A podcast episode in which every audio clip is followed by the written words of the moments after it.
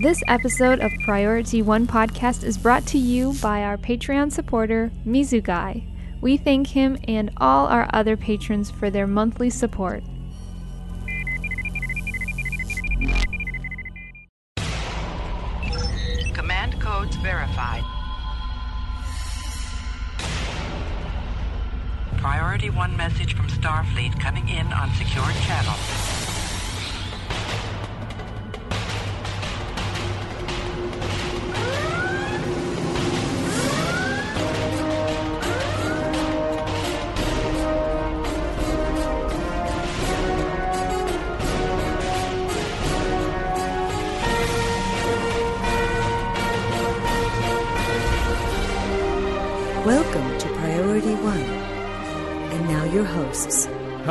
Admirals. You're listening to episode 219 of Priority One Podcast, the premier Star Trek online podcast.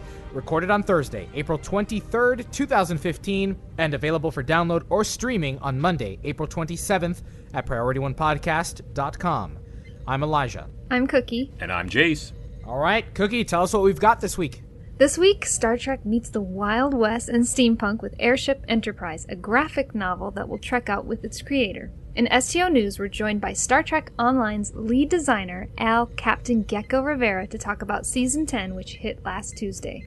Later, we'll open hailing frequencies for your incoming messages. Speaking of hailing frequencies, it's great to receive all your messages, so chat with us during our live stream on Thursday nights at PriorityOnePodcast.com forward slash live, or answer our community question by commenting on our website, Facebook.com forward slash Priority One, or via Twitter at STO Priority One. Thanks again to all our Patreon supporters that make this show possible from week to week. Because of their support, the servers stay on, the power keeps flowing, and the team keeps producing. Help us improve the show by considering a financial contribution via our Patreon page. Before we move on with the show, we just want to give a quick shout out to the Admiralty of the Priority One podcast fleet. Thanks to the tireless efforts of Lance and Dragon, Tuvix, Airborne, and Maytalk, the Priority One fleet is strong with several hundred active members. TeamSpeak is always busy with a great crowd of folks, and the in game chat is always poppin'. So, if you're in limbo and need a fleet to join, consider joining the Priority One podcast fleet. Now let's take to the sky in the Airship Enterprise with creator Brian Denham. Jim, what in blazes? I don't know. Then let's trek it out. With us live on the show tonight is Brian Denham, creator of the steampunk sci fi comic Airship Enterprise, currently on Kickstarter and going strong. As of the time of this recording, Airship Enterprise is already over 65% to its $17,010 goal in only three days. Wait a second. 17,000, then 10, 1701. Nicely done, sir. Thank you very much. and welcome to the show, Brian. Oh, thanks for having me. Yeah, absolutely. We're glad to uh, get this chance to chat. So, just to give a bit of background for our listeners who might not all be aware, tell us a little bit about yourself and your background in comics. Well, I uh, I started uh, self-publishing in '92. Uh, I got out of the Marines with a buddy, and um, we both were you know friends in high school. and We wanted to do comics and stuff. So uh, his grandmother had died right before that, and left him some money, and we were, used that money to pay for our, our first printing of our first comic book. That led to me doing more of it because I was like, I'm just going to try to break in, and editors at Marvel and DC would come to conventions in town, like uh, where I came from, Dallas, and uh, I, I couldn't get them to give me work, you know. So I was like, I'm just going to have to self-publish my way into the industry. And uh, two years later, I did another book called uh, My Name Is Mud in 1994. I debuted at the Dallas Comic Con, or back in the day, it was called the Dallas Fantasy Fair, and um, in 1994, and I met Rob Liefeld. And then a week Ah. a week later at Comic Con in San Diego, the guy that ran the uh, Dallas show, his name was Larry Lankford. He he flew me out there, you know, because I spent all my money on on publishing that book. I had nothing, you know. So he flew me to Comic Con, and I met Rob Liefeld again. And Rob remembered me from the week before, and he saw my my name is Mud book, and uh, he's like, "Oh, you're that Mud guy, right?" And I was like, "Yeah." He's like, "You want a job?" I was like, "Yeah," you know. He's like, uh, "Show up at my office on Monday." I was like, wow. So I was there 24 hours a day working at that studio. So that was like the early days of Image, right? Yeah, I guess they started in what 92, so they were out like two years at that time, and it was it was crazy. Like at the time I got there, everything had just stopped selling like millions of copies per order. Like any issue Right. they released was just a million, you know. So tell us about Airship Enterprise. From where did you draw your inspiration? How'd you get started on this project? Well, I had, uh, you know, even as a kid, like, you know, growing up in a, a small town in Texas, like, uh, you know, I'd watch westerns all day, but then Star Trek and Wild Wild West would come on and they'd be in full color and it just blew me away, you know. And I'd run out in the backyard playing Mr. Spock with a, you know, a gun and a analyzer kind of thing, you know, and just make up my own stories and stuff. But I was like, that'd be so cool if they were together and like the Enterprise could fly into the sky and just always dreamed of that. And I'd, I'd draw little ships and combining them and then basically Star Trek and in a steampunk universe, you know. What are you keeping in mind when merging something as deep and profound as something like Star Trek can be with something like steampunk? Not to say that steampunk is not deep and profound, but you know, of course, it's about making sure that the product sells. What are you keeping in mind when trying to merge the two? When trying to make something that is attractive to buyers, but also still true to the quote unquote Gene Roddenberry vision? Oh no, that's that's very important to me. That's a great question. But it's like the um, I grew up on Star Trek. I mean, that was that was my world, you know. And uh, I mean, I played Star Trek Online. I, I'm just immersed in Star Trek. My whole office is covered in Star Trek stuff. But I grew up with the idea of you know trying to do a story that's a little bit action and, and a whole lot of philosophy, you know. And the uh, the morality tales is so important to Star Trek and to me too. I mean, I don't just don't want to do like this steampunk idea of pirate ships, you know, and, and killing each other and attacking. And it's like, that didn't really speak to me. It's like, what can you do that tells a story in a steampunk setting that's kind of about issues that we're facing today and stuff, you know, and, and continuing that idea of Star Trek from the get go, which was, let's talk about stuff that we can't really talk about, you know, and in a, a sci fi setting and kind of, you know, avoid the, uh, the pointedness of that topic, you know. And so I, I came up with a story that kind of touched on things uh, that we're dealing with now, but also, you know, it's kind of fun and adventure and an, an adventure story, you know. Star Trek's about adventure, man. So yeah, absolutely. I'm excited. That's exciting. So I know that part of this story has been published in Steampunk Tales. How does that relate to what's going to be in the finished graphic novel? Well, you know, when when we put a book out into the comic book market, you know, they they come so fast and they're gone. You know, a week when it's new, and then it gets put on the back issue shelves or whatever, and it just kind of fades away. And so I knew, you know, I wanted to do Airship Enterprise and, and a lot more of it too, not just one book that's come and gone, you know. And so we came up with doing an anthology book where, you know, we could have a few issues of, of a story and kind of just spread the word and you know try to build momentum to try to get more people to either follow it or at least be aware of it you know Are there any particular influences on the style that you're using here? I see some of the sketches look more like cartoon or superhero comic art, but the finished pages are very detailed. well on the uh, on the facebook page like as i came up with that idea you know a couple years ago for the to do it as a book i started to do like art samples just for myself to kind of feel out what i wanted to do and i went you know really far with the cartoony stuff even stuff you didn't see just almost like crack magazine mad magazine kind of style from you know back in the 70s when they were doing like star trek the motion picture parody or whatever you know? No, i was doing that kind of look. And then uh, I, I went the other way. I was like well uh, also with that it was the uh, the pictures that were just more pin-up looking stuff just to kind of see is this what i want you know? And and it wasn't. I was like really inspired from when i was a kid uh, reading flash gordon comics in the paper or even the star wars by like al williamson would do like really beautiful artwork that kind of harkened back to the uh, the mid-century uh, pen and ink illustrators and even back to the 1800s uh, book illustration art. And the more i started looking into that and finding more of those artists and oh my god it's like every day it was finding an old artist that i'd never seen before. And it just really motivated me to to do better and bring a, a level of realism and stuff that I, I wasn't bringing. And so i started getting more and more into that and then once i started the pages i was like i want it to look like this book came out you know in the 1800s Now, is this like a team effort, or did you do this all yourself? uh, no it's just me so far i'm just writing drawing inking lettering Are you working with anybody in terms of the story? Um, you know, anybody that you are kind of showing this to and saying, "Hey, can you give me some ideas?" Is this something that you might reach out to the community for, like the supporters of the campaign? I do have a friend at the studio. His name's uh, Joe White, and he does uh, uh, just a really amazing work, and uh, he's a really good writer and stuff. Coming up with ideas and pitching it to him, just like, what do you think of this or what do you think of that? I mean, it's and he lets me know when I'm getting way off. I guess he's a really good editor in a way because he's like, you know, that's that's too far one way or that's too far the other way and stuff. So it's a good, he's a good sounding board.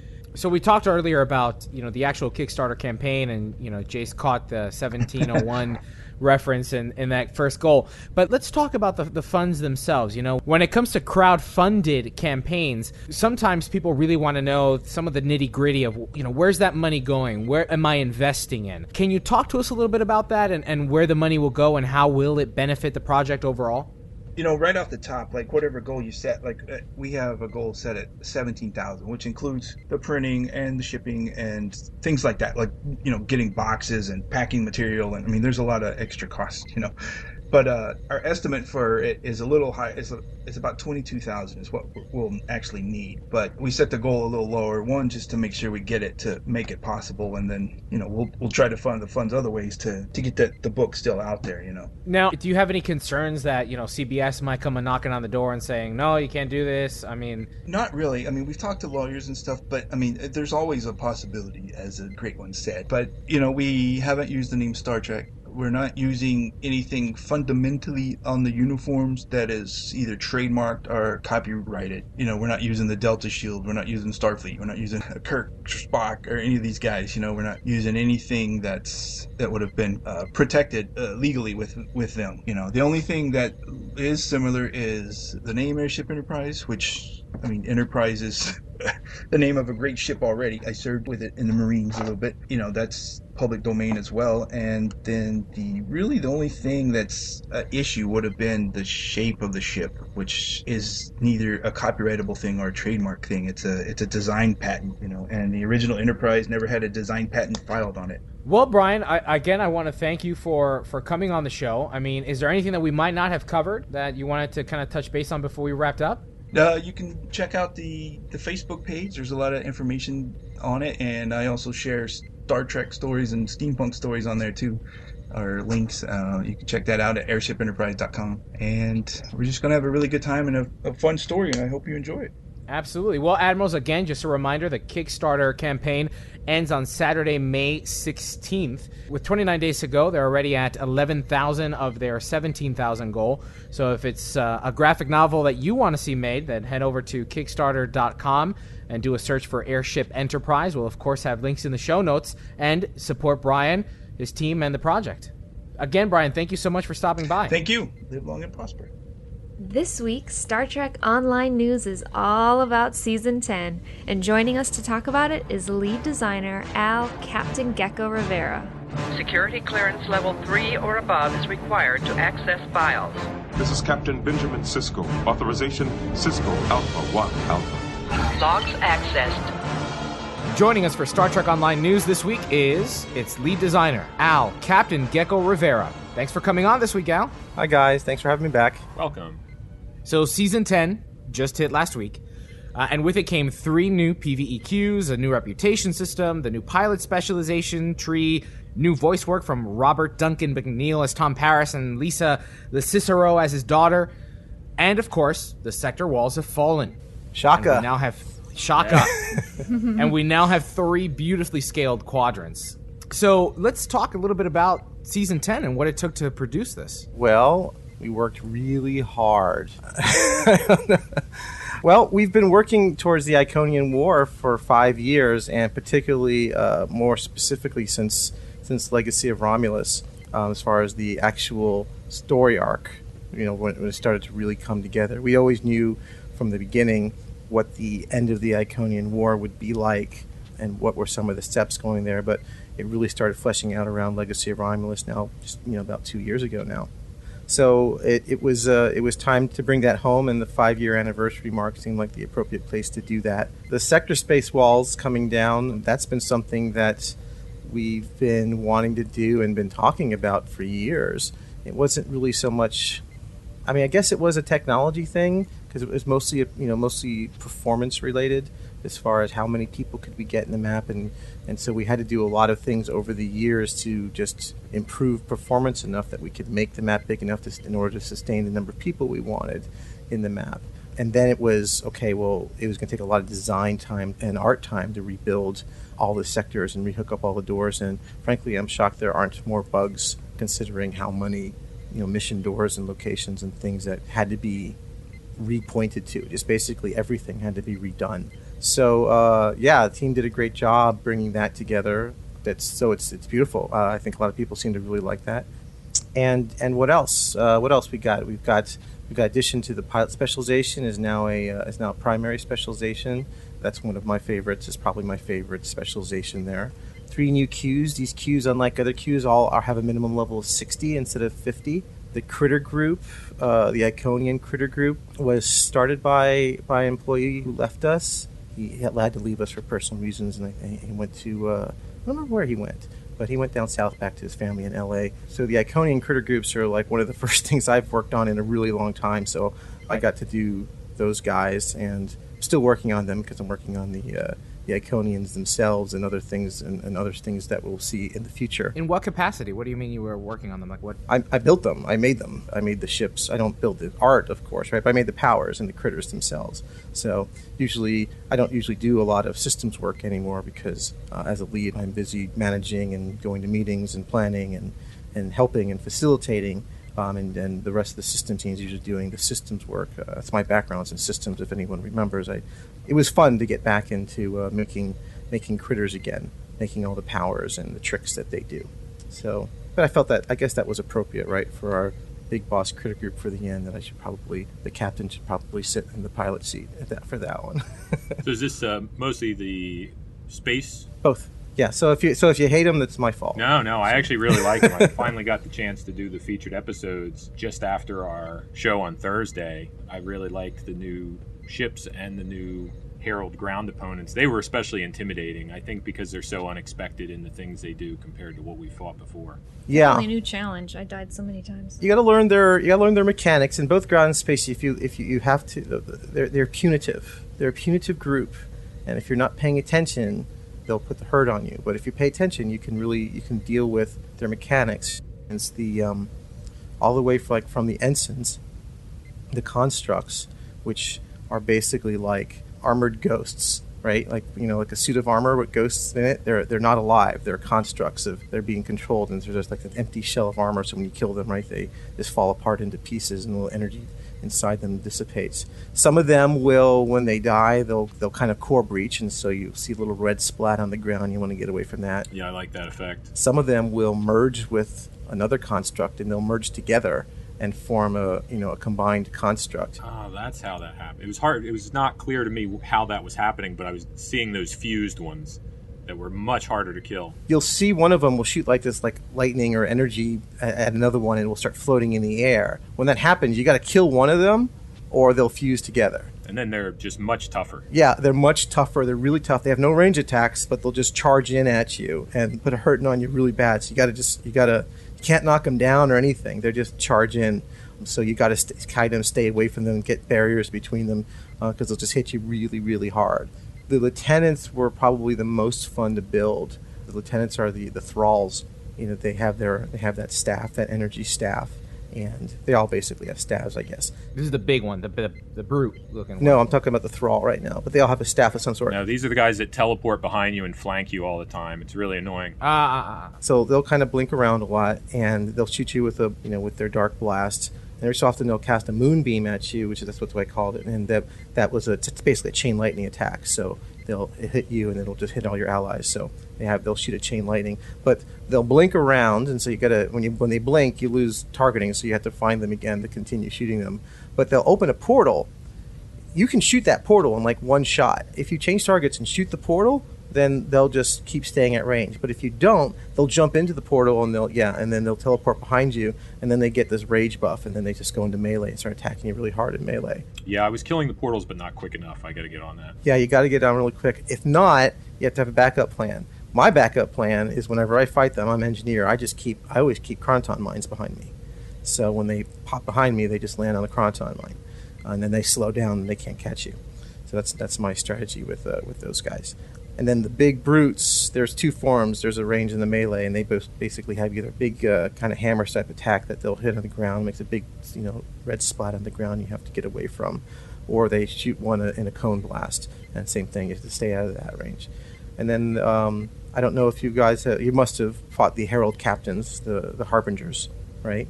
There's two types of Harbingers. Have you seen them both? I don't know if I've seen both. I think I've only fought one the first time I did the featured episode, the first one. I didn't know there was two types. There's two types of harbingers. The first featured episode always calls the same harbinger, but if you play the ground queue, the uh, the one on Qo'noS, it randomly will pick the two between the two harbingers. The other ones will show up in other missions later, but in the ground queue you'll see them there. One of them is the harbinger of T'Ket, and one is the harbinger of uh, M'Tara. Uh, basically, And these- the other one is a harbinger of death, and also called Starbuck. right? they're zealots. They're almost like priests of the Iconians, right? So the harbinger M'Tara is the personal harbinger of the Iconian named M'Tara. Right, which is the one chasing us down in that mission. Yes, and then the harbinger T'Ket is the harbinger of T'Ket, and there's a few other. There's a few others.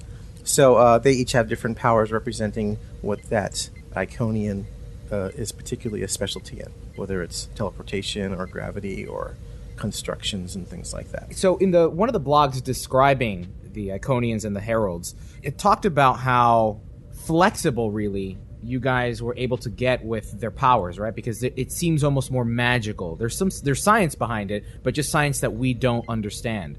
So as as a designer making these powers and not being limited to phasers, ray guns, and Star Trek science, the possibilities were endless for you, right? the possibilities are endless, but you're always scared that will the players accept it in Star Trek, right? The other best example is the Voth, right? Which I think are far more believable personally uh, in Star Trek than in the way we built the Iconians. Yet the dinosaurs were always very controversial, having the dinosaurs in the Voth critter group. Yes, there's always a risk that people won't accept it, but you know, within the you know what we built on upon the IP is, is that you know these Iconians were so advanced that their technology, you know, you know, for two hundred thousand years ago that they were demons of air and darkness. They just would appear out of nowhere, and their technology was so advanced that it appeared like magic. And that, I mean, basically, the entire critter group is based on the phrase "demons of air and darkness." So we just kind of went with that. We didn't want a critter group of Iconians. Iconians are too iconic. We've built them up. We didn't want like ensign Iconians, right? We didn't want you slaughtering them. They have to remain as a symbol of like Diablo in Diablo, right? They're an apex uh, entity. So hence we came up with the the heralds, which were these related species from Iconia, and that uh, we're, we're related to them, but you know they're their personal guards and have basically like almost like a symbiotic relationship with them, and so we could allow players to have lots of bad guys to fight without it without it feeling like the Iconians were just level sixty critters that you could anybody could kill. Right, and without repeating the whole, you know, another dominated race or another manipulated race or Yeah. you know now we're actually facing them Yes. maybe through their intermediaries but it's it's them and their guys They are technically Iconians because they're from Iconia, but they're not the Iconians that we you know the, the the guys at the top. So we looked at a lot of things. A lot of the inspirations we looked at when designing them was um, we wanted to uh, keep the demons of air and darkness stuff. We looked a lot of Thor, the Thor movie Darkness, like the elves from the last movie Thor. What was the last movie Thor called? Thor. It's not Thor into Darkness. That's Star Trek into Darkness, but the dark world Star, yeah, another dark thing. Thor: The Dark World, and Stargate, and Babylon Five, the the shadows from Babylon Five. A lot of those things, yeah that's what i was reminded of yeah, a lot of that stuff was kind of you know, and, and, and a little bit of you know, looking at Geiger and or Giger, however you would say it, and trying to keep them looking highly magical. Also, uh, you know, a lot, of definitely a lot of stuff from Stargate, the original Stargate aliens, the Ori, the the guys with the the helmets from the original Stargate, trying to keep that look of a little bit of fantasy, but definitely technology based. Right? Someone said techno mage. I saw on Twitter one point. That reminded them of techno Ages. but it's definitely technology based. It just looks so magical, and you know that seems like magic because it's so advanced the technology and so different. It's more technical than Q, and Q seems magical. yeah good point It's definitely more technical than Q. I think Q would still win. I don't think Q still he would still. I don't think who would win in a fight. Q or the Iconians. I'm sure Q could probably still whisk him away with their hands. It's definitely supposed to seem not foreign, in some ways very out of place with everything else we've seen in Star Trek before. So, uh, how about that story? So I've openly expressed my opinion, saying that Deep Space Nine was kind of meh, especially when it came to showing the impact of the Dominion War. Yeah. And like Jace, next question, Jace. Sorry. Wait, wait, wait, wait. Because Jace question. pointed out, you know, we said, you know, show don't tell, right? And they didn't really show. But I really appreciated the story uh, in Star Trek Online season 10 and how it melded with playable content and made me feel as though I was very much a part of a very threatening situation. And so here we are. Everything we've played over the last five years has led us to this point, and already we've lost a fourth of the fleet. The preservers are gone without giving. Well, we just spoiled it, so spoiler alert.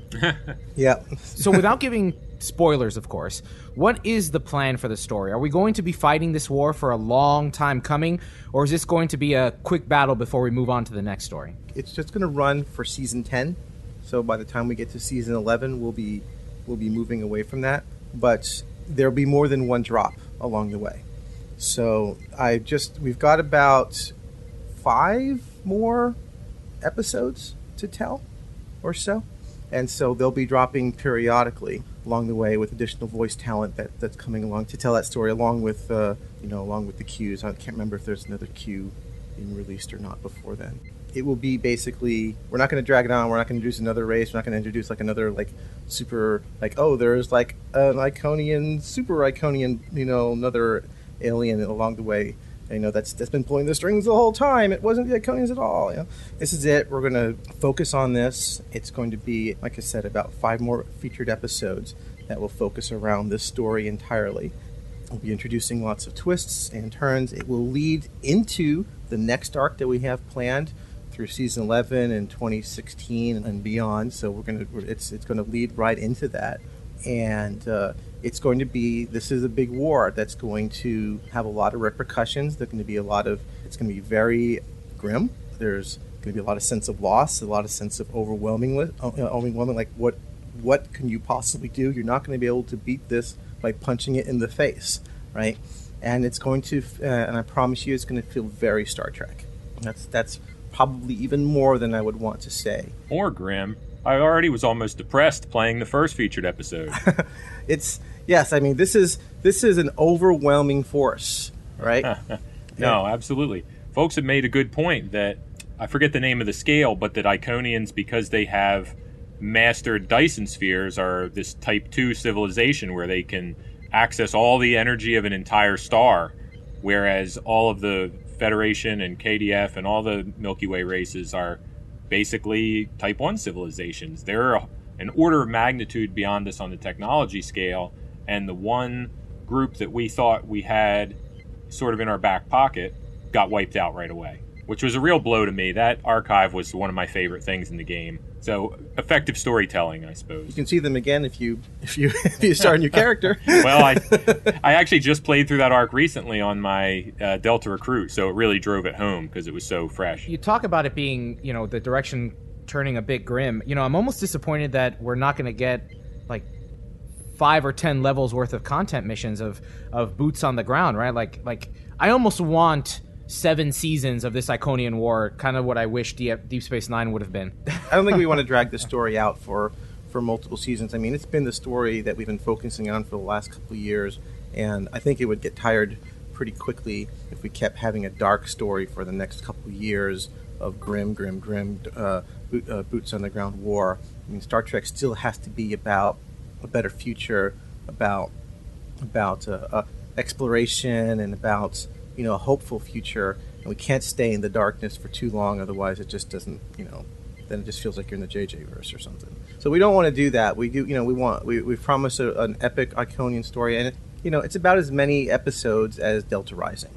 So altogether, I mean, that's about the, the order of magnitude of story you're, you're, you're going to get out of it. You're not going to get an adventure zone and necessary patrols, but the amount the, the story flow content that you got that number of episodes is pretty similar to what you'll get from this arc. So let's talk about the relationship between content and systems. How do the two teams work together to produce something like a new PvE queue? Both of those teams fall under me, so I'm the lead designer, and then I have a systems lead, Phil Zaleski, Phil Gorgonzola Zaleski, and, uh, and and the content lead, Charles Earl Gray, Charles Gray.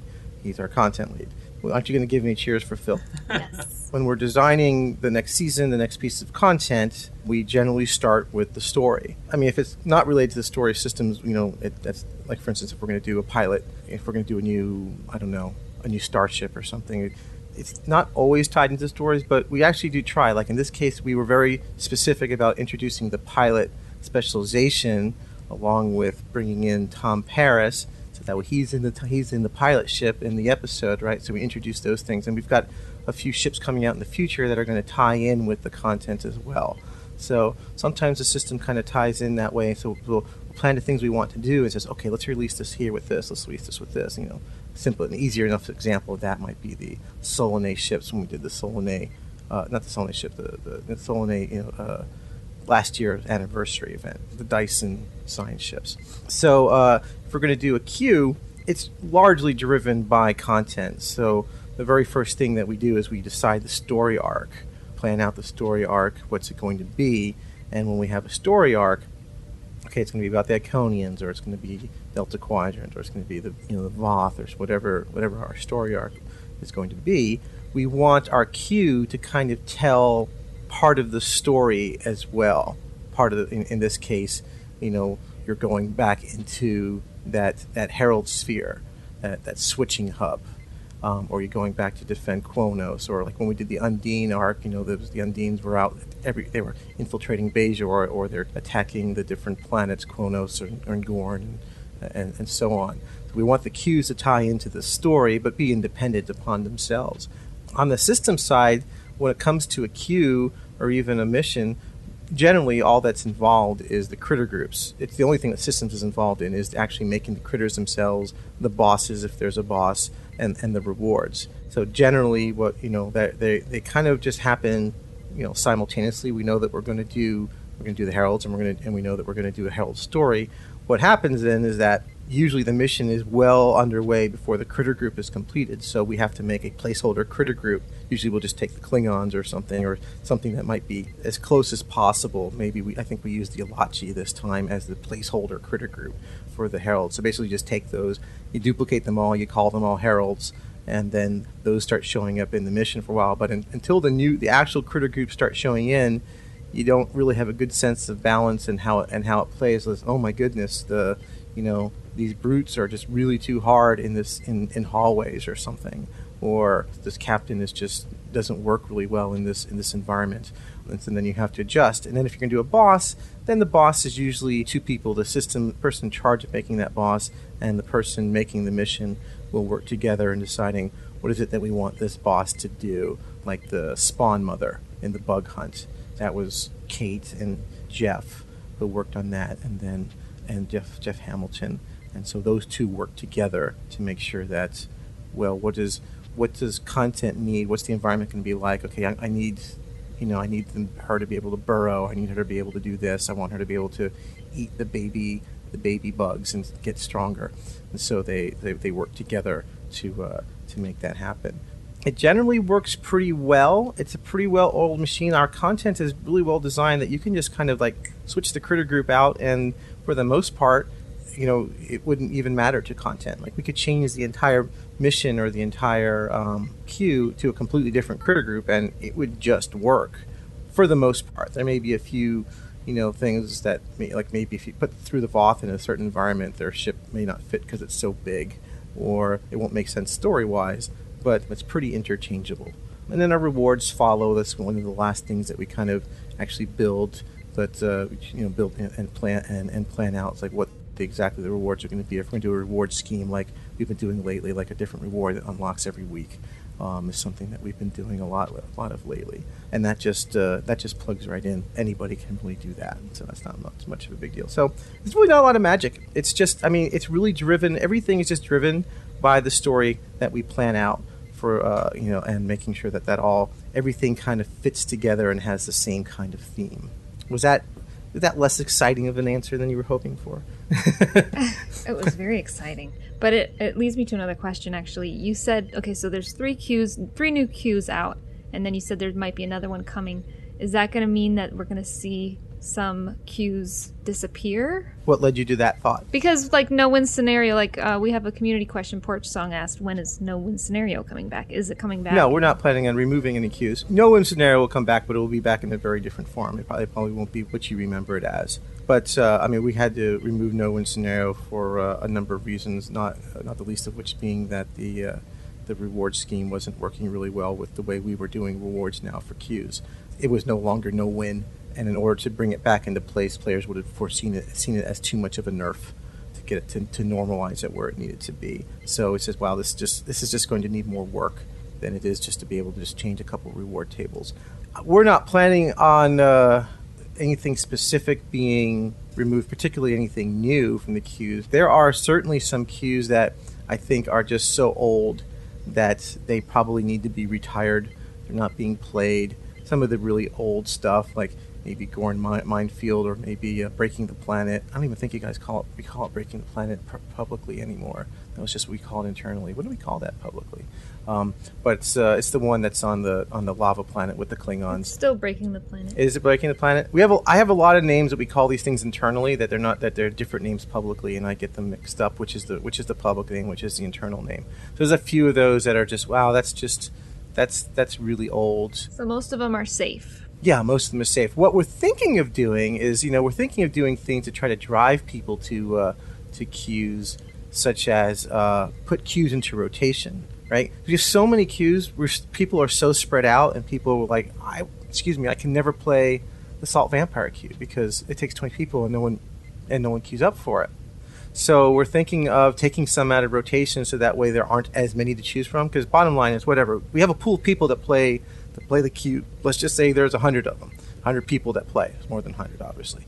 Let's just say there's hundred, and let's say we have fifty queues. Well, you can't launch every queue with that many people. So if we reduce that to say twenty-five queues, then people will be condensed. Everyone will be able to play what they want, and then you rotate them out a little time. So we've been thinking about doing something like that. We've also thought about doing using more of a carrot, and saying that okay, today or this week, you know, triple rewards on Vicious Cycle, right?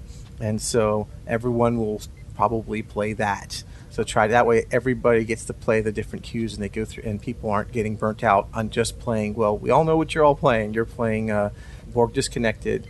You're playing Infected Space, right? So people are playing the same, uh, playing Azure Nebula, and generally playing because they gravitate to the ones that are fun, that are easy, and reward well.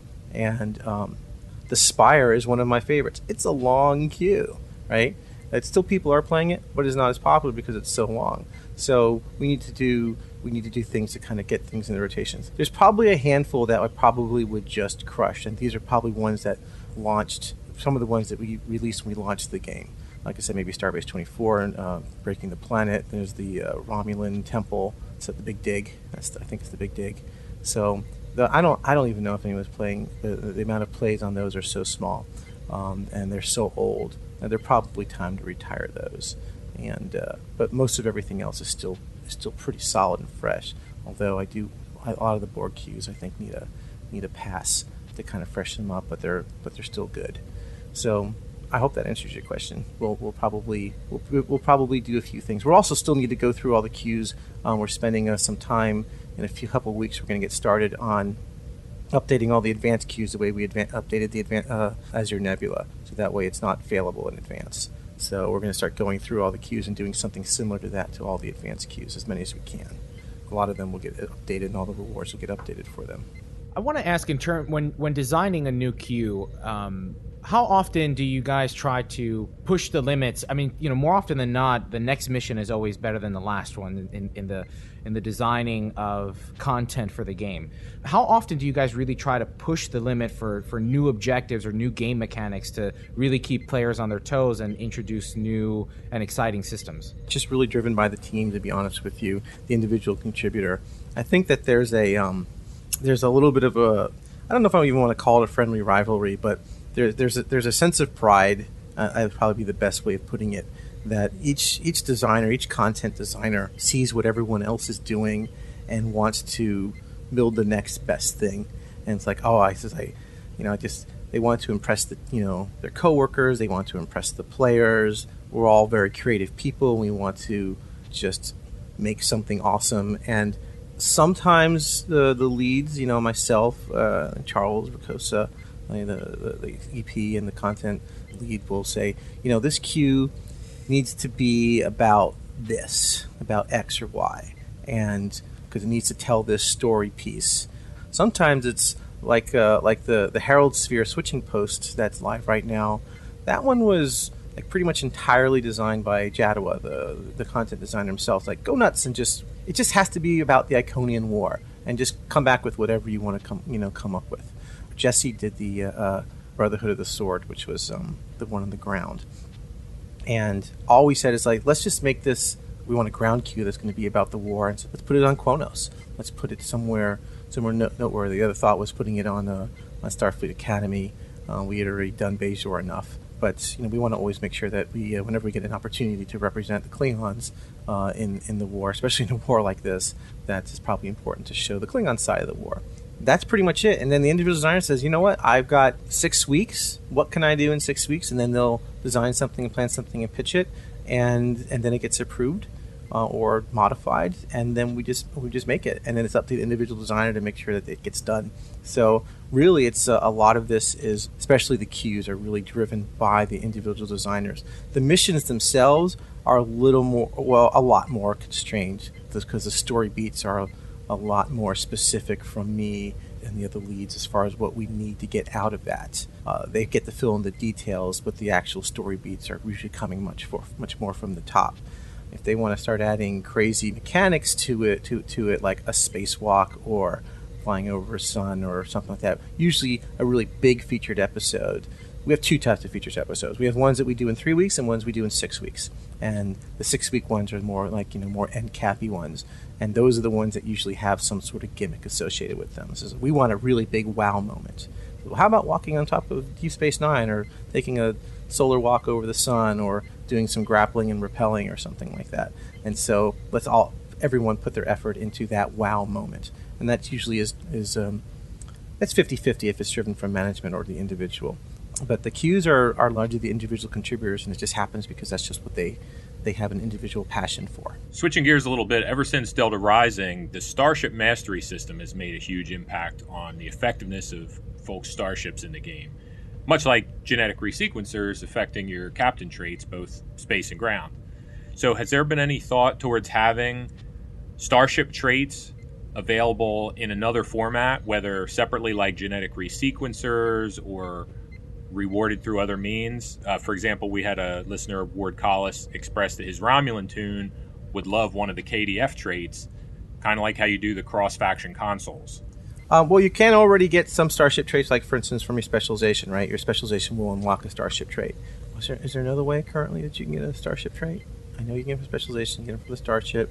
I don't think there currently is another way. But yes, we actually have discussed doing cross faction starship traits because inevitably they're there's always going to be more on the Federation side because we just have more players there and we build more Federation ships. It's the Star Trek game and it's a, it's mostly a Federation game and it always it always will be because we that's just what most people play and that's what most people are used to and expect to see when they come to a Star Trek game.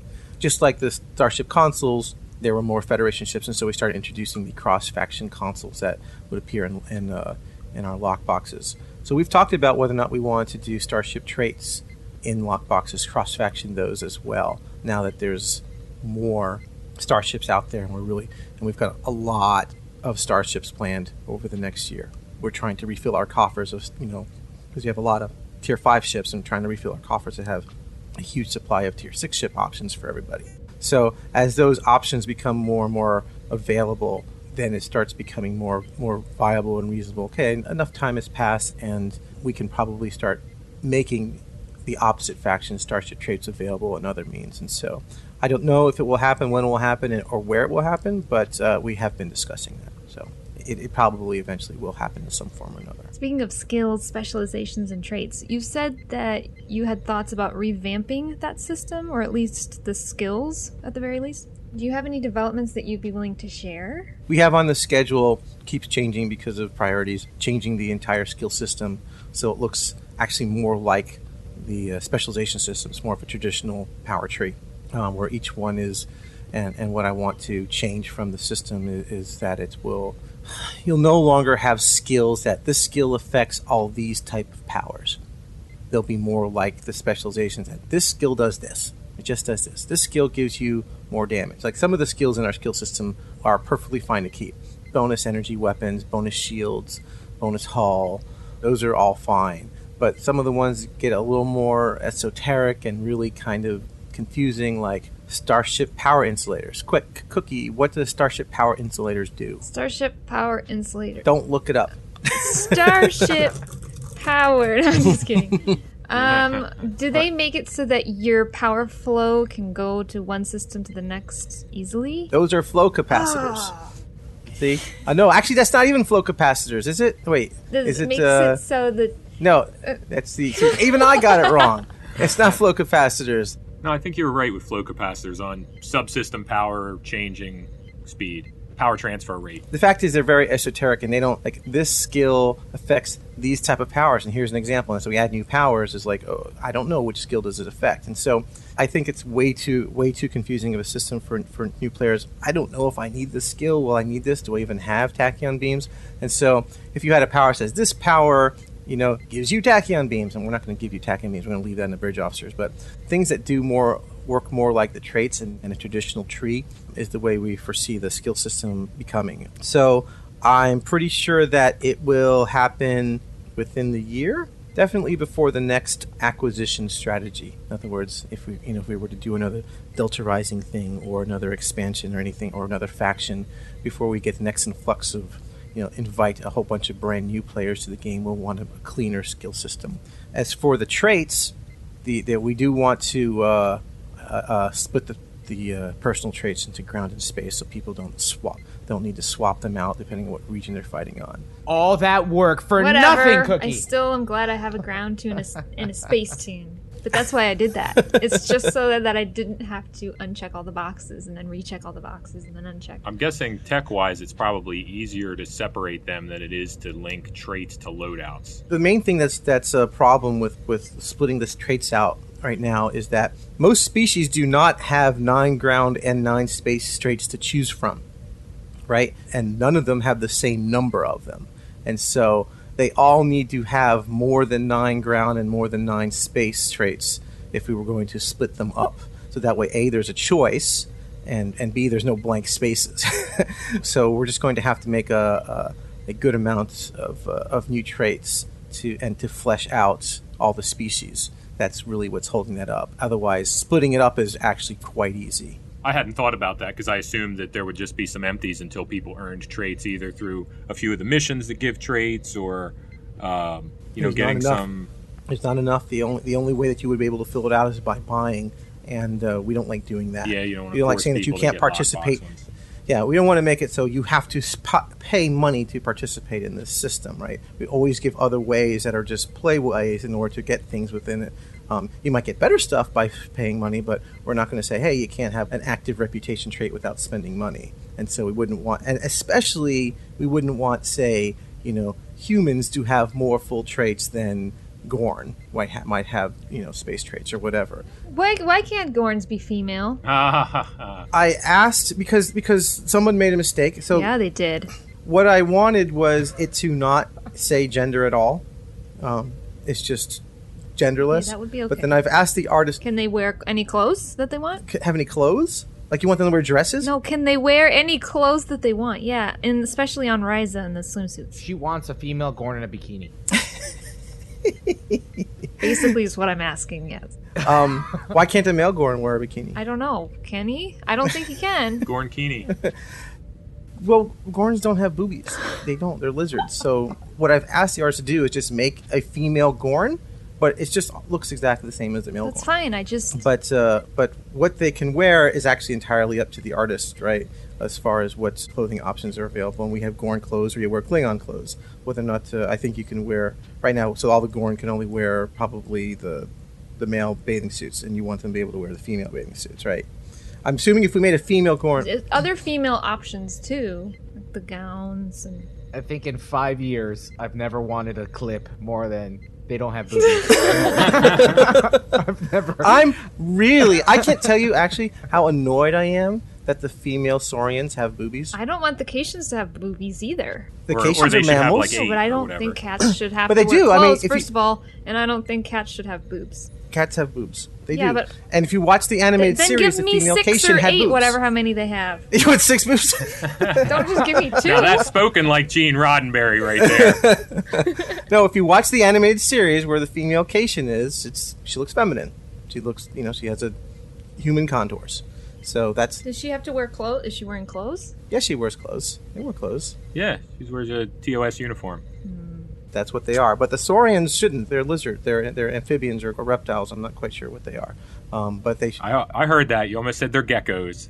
they are geckos in my opinion. In my personal in my in my mind, saurians are geckos. That's a head canon. So um, that is the the order of geckos is actually Sauria. Ah, I actually had is a, is a, if you look it up, that's that actually was I had my own personal website was Sauria.tv. It doesn't exist anymore because that was that's the order for geckos um, or the class or whatever. I forgot which scientific naming convention it was. It's, I like that. Speaking of the Gorn, I like the names of the Gorn ships all have some connection to that too. Like the yeah, the Varanus is the monitor lizard or the Komodo dragon. I forget which. Yeah, I, I always hit the Latin stuff whenever doing that. Even back from City of Heroes, the giant octopus was Lusca. That's like the, that's that's the Latin name for octopus, and even the dinosaurs are some Latin names for dinosaurs in the on the Voth, and the sh- names of the ships of the Undine are based on some crabs. Huh. There's a, a, a lot of those things are we just hit like the Fek'Ihri. If people are familiar with the Fek'Ihri, probably least critter group that people play because it's only on the Klingon side.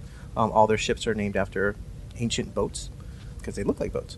So yeah, we always hit Latin or scientific names when we're kind of designing those that, that stuff.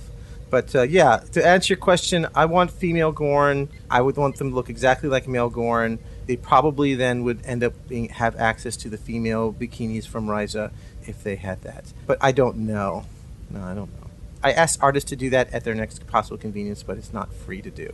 So um, it's not up to me. So if I was forced to make a male Gorn, but I named him a new, gender neutral name, so then in retro, will it retroactive or will I have to make a new Gorn? Yeah, you would have to make a new Gorn. You're not going to be able to. There's no gender swapping um, option in, uh, in Star Trek. The, the only other way to do it is just instead just make the Gorn just genderless. It just doesn't say male or female.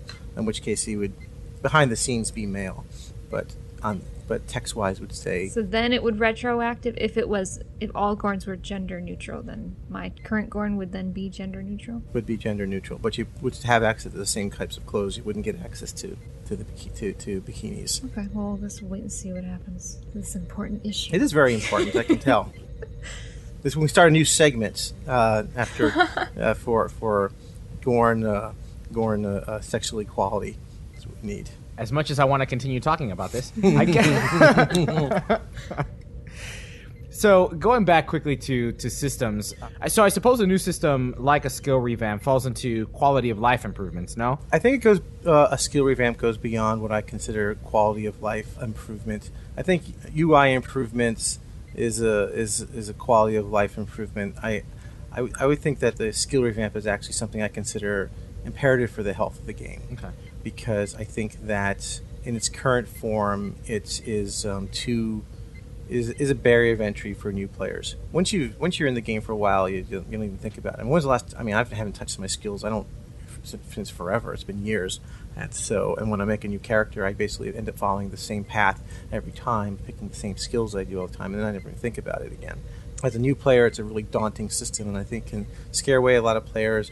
They can make bad choices and uh, and end up in a bad state where their where their character is underperforming to a point where they the game's not fun for them.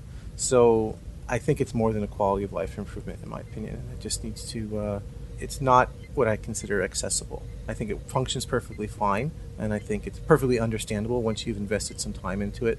But it's not accessible to new players. Um, I think it's just generally daunting. So yeah, I think that's that's important. I would I would uh, consider what we did with bridge officer trainings kind of be along the same lines. That needed a lot of help. That probably isn't wasn't quite as imperative, but I some of the things that were concerning me is that we were seeing data where people had never trained their bridge officer, right? And so they were captains and still had the same starting you know same starting bridge officers all with one instant power because they never promoted their bridge officer. And so so it's like, well, that's more than quality of life. That's a system that's failing. So so now that can't happen. You, if you want to change your powers, you you can, and it's much easier. But you'll always your, powers will always scale. You'll, your your your bridge officers automatically get the next power. So that's what I mean. Where there's a there's kind of a fine line between whether or not is it quality of life or is it just really the system is just inadequate for the audience that we're trying to reach. And you wouldn't marry something like the specialization with the skill tree system? I think that's kind of the goal, and that the it's. I mean, I could see a completely redo a revamp where you just have a skill tree, and at the bottom of the tree are the specializations, right? Because they'll be so similar, just you won't be able to unlock them until you've you know gotten to the end of the tree. So I, I think that the the UI will end up looking similar and may possibly even merge together. So yeah, I think I think you could you could see that. I don't think you're you're still not going to start to uh, get specializations until you are 50. I do think that they'll be, start becoming more similar to the point that they could possibly be merged together. But by merging them, it's just whether or not they're merged in the UI, and I, I couldn't even begin to predict what the UI might end up looking like in the future.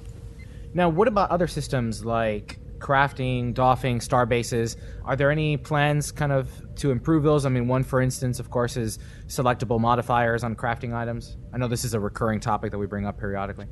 Uh, we have time on the schedule coming up uh, for two of those. So, additions to the crafting system are, are on the schedule uh, for, for a future update. So, that inc- uh, might include tuning some costs and whether or not a, a new system such as picking a, um, you know, choosing mods or changing mods uh, or adding more recipes. Basically we have this you know six or eight weeks scheduled i think like six weeks scheduled to update the crafting system. And that's just on the schedule in the future when we get to that point we will sit down in a meeting and say what do we want to do with the crafting system? Do we want to let you choose your mods? Okay how long will that take? And we'll have to investigate that. We'll design it we'll plan it out we'll talk with engineering. Oh that's going to take 12 weeks to do. We can't do that right now. So oh no that's only going to take three weeks to do. Great let's do that. What else can we do with the three weeks we have remaining? So we'll basically we've got time scheduled for improvement to the crafting system, and we'll just at that when we get close to that time, we'll scope it out and see what we can achieve in the amount of time allotted. Uh, fleets, uh, on the other hand, uh, we also have time allotted, and we are, going to be bringing uh, a lot of great stuff to fleets coming up very soon. Um, we have, uh, unlike unlike crafting, we've already scoped it, so we know exactly what we're doing for crafting. Excuse me, for star bases, pardon me. And so that work has uh, has has recently started. So there'll, there'll be some great new stuff coming for fleets. That some things that people have been uh, asking for for a long time, and some of it will be tied to our Iconian war story. So it's all going to come together there. And the last one is duty officer, and that is definitely a system that that uh, that I want to improve. I think we'll see that maybe approved in two stages. It would be the second and third stage because the first stage was improving the UI. The second thing I want to do is improve the assignments. And uh, for instance, I, I, I I really, you know, don't like it when I says, "Wow, I got a very rare assignment pops up, and it's actually worse rewards than the co- uncommon one that's right above it." I was like, "What is up with that? It's in every way inferior, and I really don't know why that's happening. So I, I all I can do is apologize for that. Um, so yeah, I think, think Borticus that, actually tweeted or posted something on the forum about that recently, wanting to wanting to take a look at some of those either how they're generated or what they're rewarding. Yeah, what I'd like to do, and I don't know if we'll do this because we're going to have to sit down and just kind of talk about it. And Borticus does know more about the system than I do. He's certainly worked on it a lot more than I have. Is I, first of all, I want to I want to normalize the rewards so that way, you know what, if you get a very rare assignment, it's got you know very rare rewards. It's got good rewards. Common assignment is going to you know will give you know modest rewards. So I want to I want to uh, be wow I got that purple assignment came up and I'm really happy about that. Definitely do that. Throw my best guys in that. As opposed to half the time I ignore them because they don't give me what I want. So I want to do that. The other thing I want to do is I want to start I want to stop making them like like burritos. Uh, what I mean by that is like it's every assignment gives you either some combination of rice, bean, cheese, or you know, or meat, and it's just okay. It's got a little bit more meat. And it's got a little bit more rice. It's got a little more beans in it. Um, I want. I. I don't. I, I, well, I mean, that's what I. If you get. I mean, that's that's that's what burritos are like, right? I mean, when you buy. He's going to Gracias Madres tonight. so I want the I, I want the assignments to be. Um, you know, if you're doing medical assignments, you're going to get these kind of rewards, right? If you're doing, and if you're doing science assignments, you'll get these kind of rewards. Um, if you do, uh, so so that way, everything should have should have meaning. It's not like it, right now it, it it doesn't really matter whether or not you're doing an engineering assignment uh, or if you're doing a science assignment. So I want them to have them make more sense. I also want to improve assignment chain so that way there's a, there, there's a little bit more a little more understandable what you need to do to complete your chain. So that would be like the next stage. I, I, I think that we want to do. Like I said, we still have a lot of discussion to do, and maybe there's better things to do. Maybe maybe some of my ideas are maybe not so cool. We'll see. Uh, we'll have to talk about that. The last stage I want to do is just kind of I kind of want to uh, is probably going to be a little bit more more controversial, and so I just want I want to uh, I want to change the way the DOF cards themselves. I'm not really happy with the way the DOF cards themselves work. This is where it starts con- getting controversial when you start getting hate mail on Priority One. I can't believe Hal said this, but uh, um, I. But you say it anyway, so go ahead. well, I mean, these are my pie in the sky ideas, and so these are not. Don't worry, nobody panic. This isn't what's happening, but but I think that um, that duty officer cards are too bland. They're every card has you know every every duty officer you know has four four traits and, and a specialization, and it's mostly meaningless. You never get the you never really get that feeling of and they're all algorithmically generated. So it's like thousands and thousands of duty officers. You never get that feeling of like when you open a Magic the Gathering pack and you go, "Oh my God, I got the Black Lotus" or "I got the Shivan Dragon" or something like that. You never get that feeling of something being really special. And and what you don't also get is, you know what? If I'm I'm going to send my projectile, you know, uh, specialists or I'm going to send my diplomat, and that really having a difference on the assignment other than chance of success. I'd love it if you send a duty officer that has, if you send the guy who's a diplomat, you might get a diplomatic reward out of it. If you send the guy who's a war specialist, you're going to get a different type of reward out, out of it, or change the, it will change the outcome in some other way and that you really want this special gold foil card because it has these special abilities that will always come back with 500 dilithium every time you send this guy an assignment or something like that. I don't know. So that's a much bigger change, what I just talked about, as opposed to tuning the assignment so they award better based on rarity and, and school uh, or, or, excuse me, commendation. So, so those are some things that, that uh, are scheduled a little bit later. Those are uh, after the other two things that we talked about. When it's later, it's on the schedule, but the later back things are, the more likely they are to move or change as we get closer to schedule based on uh, whatever happens to be happening at the time. Because we plan things out really far. You know, we have things planned out to, to late 2016 right now. But, you know, I'm pretty sure everything we have planned for 2016 will not happen. But it's the best target we can guess at until, you know, factors change we get new hires, we get less hired, you know, people leave, or or uh, the company's strategy changes, or we need more money, or we're doing really well, so we need we don't we can do something more creative, or whatever, or J.J. Abrams blows up Romulus or something, and then we have to change our whole story again. So we have to react to whatever happens to be in the environment, and that so things tend to change as we move out. But I think um, I think the uh, that first stage I said as far as tuning the assignments on duty officers was probably likely to happen. I'm hoping this year. Let me go back a quick second regarding fleet star bases. I, I, know that you probably won't be able to go into too much detail as to what's on the pipeline, but it's more than just a new holding. And then with respect to doffing, um, I think I would appreciate a some kind of you know update to it because I, I got to be honest, I don't know that I've ever really fully understood the doffing system. Uh, and and have been able to wrap my mind around it. I know that I want really great doffs in my active space roster or my active ground roster, but I often go in and just start clicking what with the highest number rewards, right? I find oh, thousand reward XP, yeah, I want that one. Click, click, click, click. But I don't, other than the the XP reward or progressing in rank and getting a green or blue or purple duty officer. I find sometimes I, I don't like what what is the end game for the DOF system, and I never really understood it.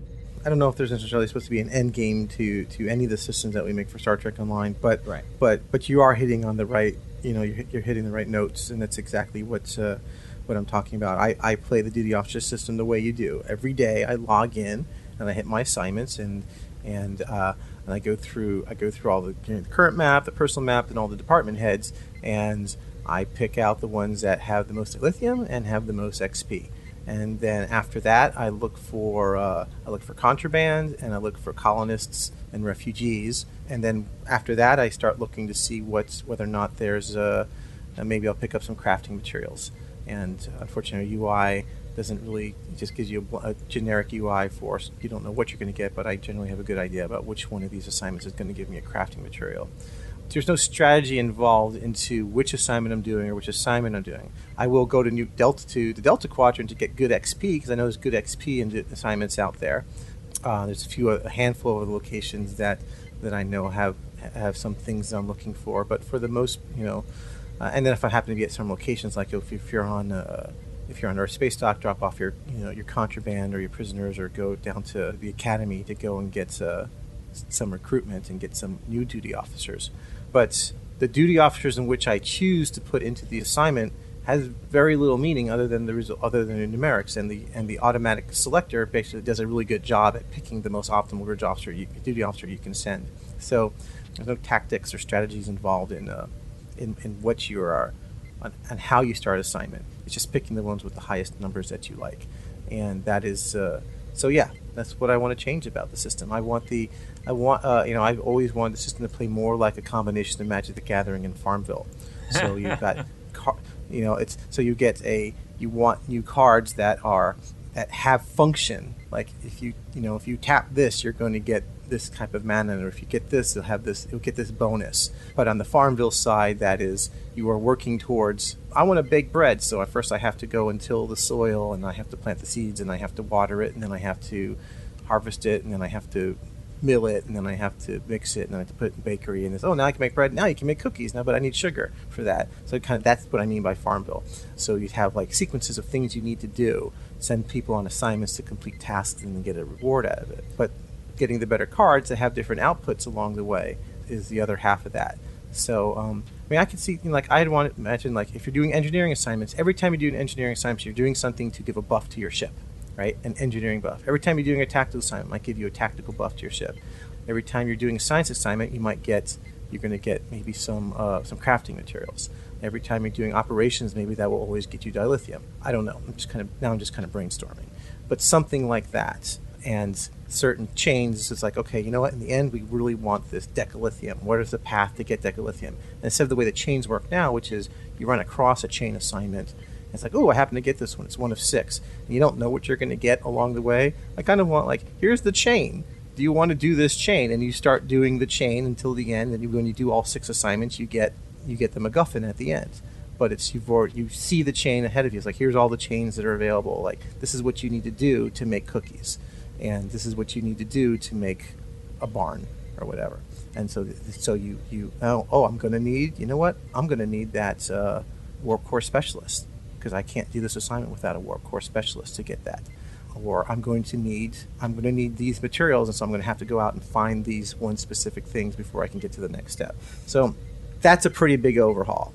But your your impressions and the way you play is very common and you're so you're you're you understand exactly what this what the what the issues are, how, what the end solutions will be. You know, I have my ideas. They always change when we go into brainstorms and start figuring out what we're going to do. So we'll see what will happen. But baby steps, little steps at a time. First step, make the assignments make more sense with their rarity. And one last follow up question. You mentioned that there's already a plan for the Starbase system versus the, let's say, crafting system. Is there any reason why it happened in that particular order? Why not crafting system first and then visit the Starbase?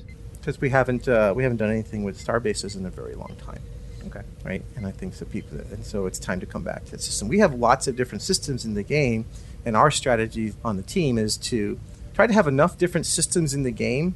That way, every update we're not doing the same thing that we're not always doing a reputation or we're not always doing a specialization or we're not always doing a crafting update so that way every time there's a new season or a new expansion that we're not getting into a rut of the same thing something new for the players to start investing in. Because for instance we were getting stale for a while i thought that every expansion was a reputation reputation and that was the one thing that you would have to do was to next reputation. So we added crafting we added specializations so that way when we release an update we can do one or those you know and so it'd be something different for people to be focusing their energy on and the next update be something else something and one of the things in those that should be in that rotation is fleets and what would people so it's like what so people like something fresh for fleets and fleets have just you haven't done anything for them for a long time and there's a lot of things that they need in addition to a holding and so uh, we want to. I, I think it's time that we uh, we dedicate some time for that. But we're ta- the difference in time that we're talking about is not years. We're talking about months as far as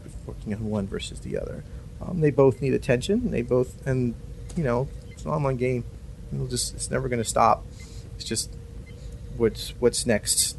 Sometimes it's just a matter of opinion internally. Now we're going to do this, and that's what we do. All right, well, why don't we go ahead and shift into uh, asking some community questions in the last little part of our interview here. Uh, Cookie, why don't you take our first? Yes, Sarcasm Detector had a question about the lag in the game. He wanted to know if we could get more transparency on the issue. It's been going on for months now and it's only getting worse. So, what's going on exactly and what's being done about it? Yeah, I I uh, I don't know anything about it because You owe me five dollars, Cookie. yes, yes. All right, I'm glad I was able to settle that. This thing. I don't. You I don't know anything, about, about it. I don't know anything about it because I don't. I mean, I don't. I'm in design. I know nothing about engineering or server. D- have you heard people talking up by the cooler? Absolutely. I know that they're working on it. I know that there are lots of different things uh, that are going on, including hardware, including some of it just being entirely outside of Cryptic, like Boston, where a lot of our servers are. Some of it is, hey, maybe we need to improve the performance of these things. And uh, I've got a lot on my plate, and I've learned that it's um, it's a lot easier to stay sane if you just kind of pay attention really hard to the things that you can affect and there's nothing I can do to affect this. And we have a really good team, and I trust our engineers at our network operations center to uh, to deal with this, and that's their focus. I've sometimes have seen lag. I have not experienced nearly as much lag as other players have. I know that it is an issue that has been discussed, that is well known, and it is a priority for the engineering team and the operations team.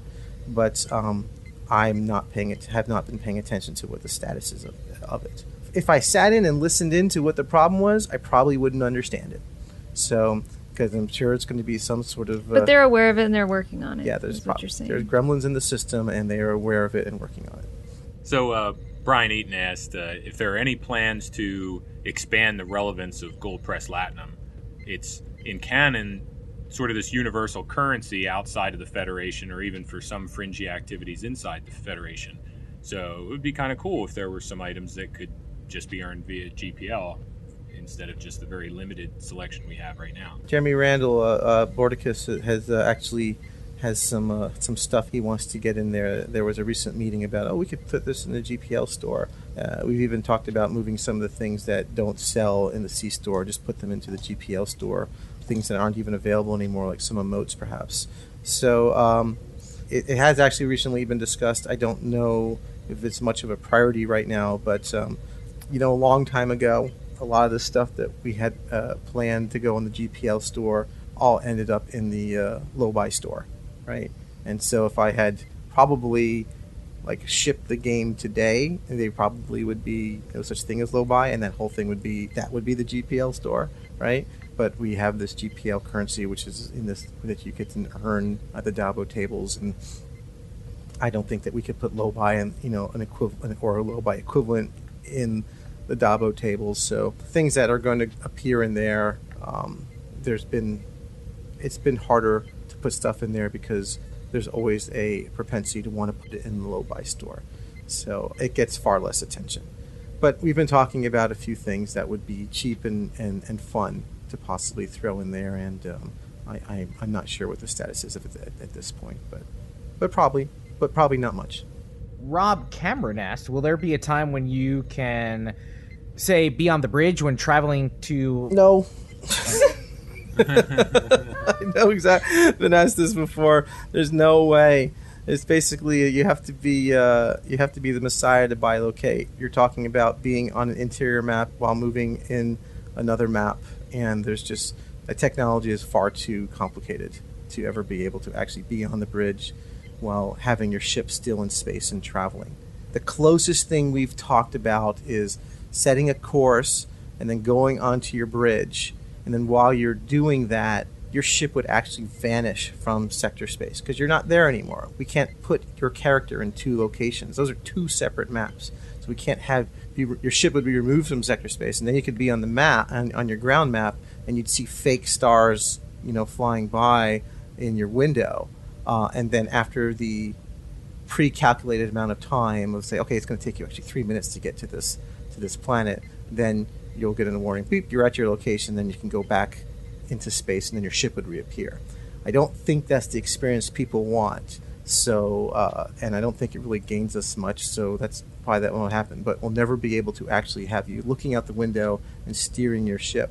We can't have a your have your account be walking on the ground in one map and flying in space in another. It's not. Uh, I won't say it's not possible because anything in, in code is possible, but it is not. It is not practical or probable. While you were speaking, I was thinking, like, what about uh, like a calculated long teleport? So while I'm on my bridge, I say I want to go to this system, and it'll just be a timer. And so when I leave the bridge, I'm there. Yeah, that's basically what I was saying. Is that you could build it that way. You wouldn't see out your window about where you're where you're at, and your ship wouldn't be in, in sector space while that's happening. And then you couldn't change course mid. Yeah, I, I feel like I, I went that down that same thought. Like, could you change where you leave to? Kind of like, becomes a rabbit hole of wanting more and more out of that. Yeah. And it, it's just really novelty. We're not going to get a lot out of it. We just players not going to get a lot out of it. Uh, players always want a new bridge when they get a ship, but nobody goes on the bridge. Just just don't do it. It's very few. I it's go on my it's not bridge. a pop. Of course, some people do go on it. I know you're there, but it's not. cool. It's not. There's not a really good return on that investment. So it's just not. It's just not something. It's not something that we are prepared to invest in. Howell Selburn asks on our Facebook page Playable Borg ship? Resistance is futile. we do have the uh, the Borg cooperative. Yeah, I, I've always said that if we ever did another playable faction, I, I think a, a, a candidate could be. Uh, I think there's several candidates. One of them I think could be Dominion. One could be Cardassian, and and one could be Mirror Universe, perhaps. Um, one could be uh, Liberated Borg. And there was a time where Delta Rising was going to be playable Liberated Borg. Um, that was that was an early that was an early design, and in which case, yeah, you could play either assimilated whatever ship, um, or actually getting access to the actual Borg ships. And we even mocked up uh, Borg ship movement, so you could kind of instead of turning like banking, that the ships could, um, you know, like strafe left and right, up and down, you know, in the six axes. So we have we have a we have a ship movement model that can actually just kind of just move in any direction without rotating. So we so um, there's no immediate plan. There's nothing on the schedule for it, but um, I think uh, in the lifespan that is Star Trek Online, which which I'm hoping is at least another five years. Uh, who, who, who knows? I mean, how long? We show no sign of slowing down, so I see that we get at least ten years out of Star Trek Online, probably more. Within that time, I think playable liberated Borg will eventually happen, but um, nothing in the immediate future, and certainly nothing scheduled for it. Um, we've got a lot, a, a lot more of other things that we're focusing on right now. But yeah, I'll see that happening. I also see playable, playable Dominion happening one day. So that'll be tougher because we've given away all the other ships and lockboxes already. So I don't know what the Dominions are going to get access to since all their ships are in, in lockboxes. So it's weird. So we did, we didn't have forethought of that when we when we released the first ones of those. I don't foresee us putting a Borg ship in the lockbox, for instance. I don't think that will happen because we I, I, I would want to retain it for a playable liberated Borg s- species. And I'm always saying liberated Borg because I don't think you'd ever play as part of the collective and be mindless. like uh, Maria's uh, joke on April Fool's Day. She has she did a whole bit about uh, playing as the collective. You know, Yeah, you yeah, get to yeah. make no decisions. You, Yeah. know, you can spend eight hours a day in your regeneration alcove, exactly. and then we'll go have you stand at a console for the other sixteen. Yeah, it doesn't doesn't doesn't make a lot of sense uh, unless it was a completely different type of gameplay, like you were playing RTS style or something. So I always emphasize to be liberated Borg is like you just breaking free from the collective and having like a seven of nine or Hugh type story, right? Something like that. Oh, that'd be interesting if you start out as uh, part of the collective and your your uh, tutorial mission has you breaking free. Yeah, yeah, yeah. That's now you got it. Oh, I see that. I like that. Well, this goes a little bit back to our Gorn discussion. Uh, Michael Legor, Burst Dragon. Yay, boobies. What's that? What? I like the I like the way you think, Elijah. The one track know where mind. that came from. Doing Elijah. Oh yeah. Michael Legor, is there a tier six science ship in development for Klingons or Romulans. The last pure science ship for the KDF came from the early days of the game, and the Romulans science vessel is effectively also a cruiser, more of a hybrid. Near and dear to my heart because I'm playing a Gorn science officer with all the Gorn science ships. I have a Tier 5U Varanus right now, and I'd love to see something like that. There's um, a lot of new ships that we have planned to make, and we've got uh, a lot of t- Tier 6 versions of ships that we still need to make. I don't know. Like, I've got to get a Tier 6 B'rel, right? A Tier 6 Bird of Prey on the Klingon side. They don't have that yet. That's far more important right now. There are a lot of ships planned for all three factions. I don't have, in the near term, although I think there may be a, um, a Hakona style ship, Tier 6 version coming to the Romulans in the future. I don't have a science vessel plan for the Klingons in the immediate future because nobody buys them. They just don't sell. I mean, yes, somebody buys them, so that's hyperbole for me to say that nobody buys them. But the demand is so low that we even talked about doing a Kickstarter for it.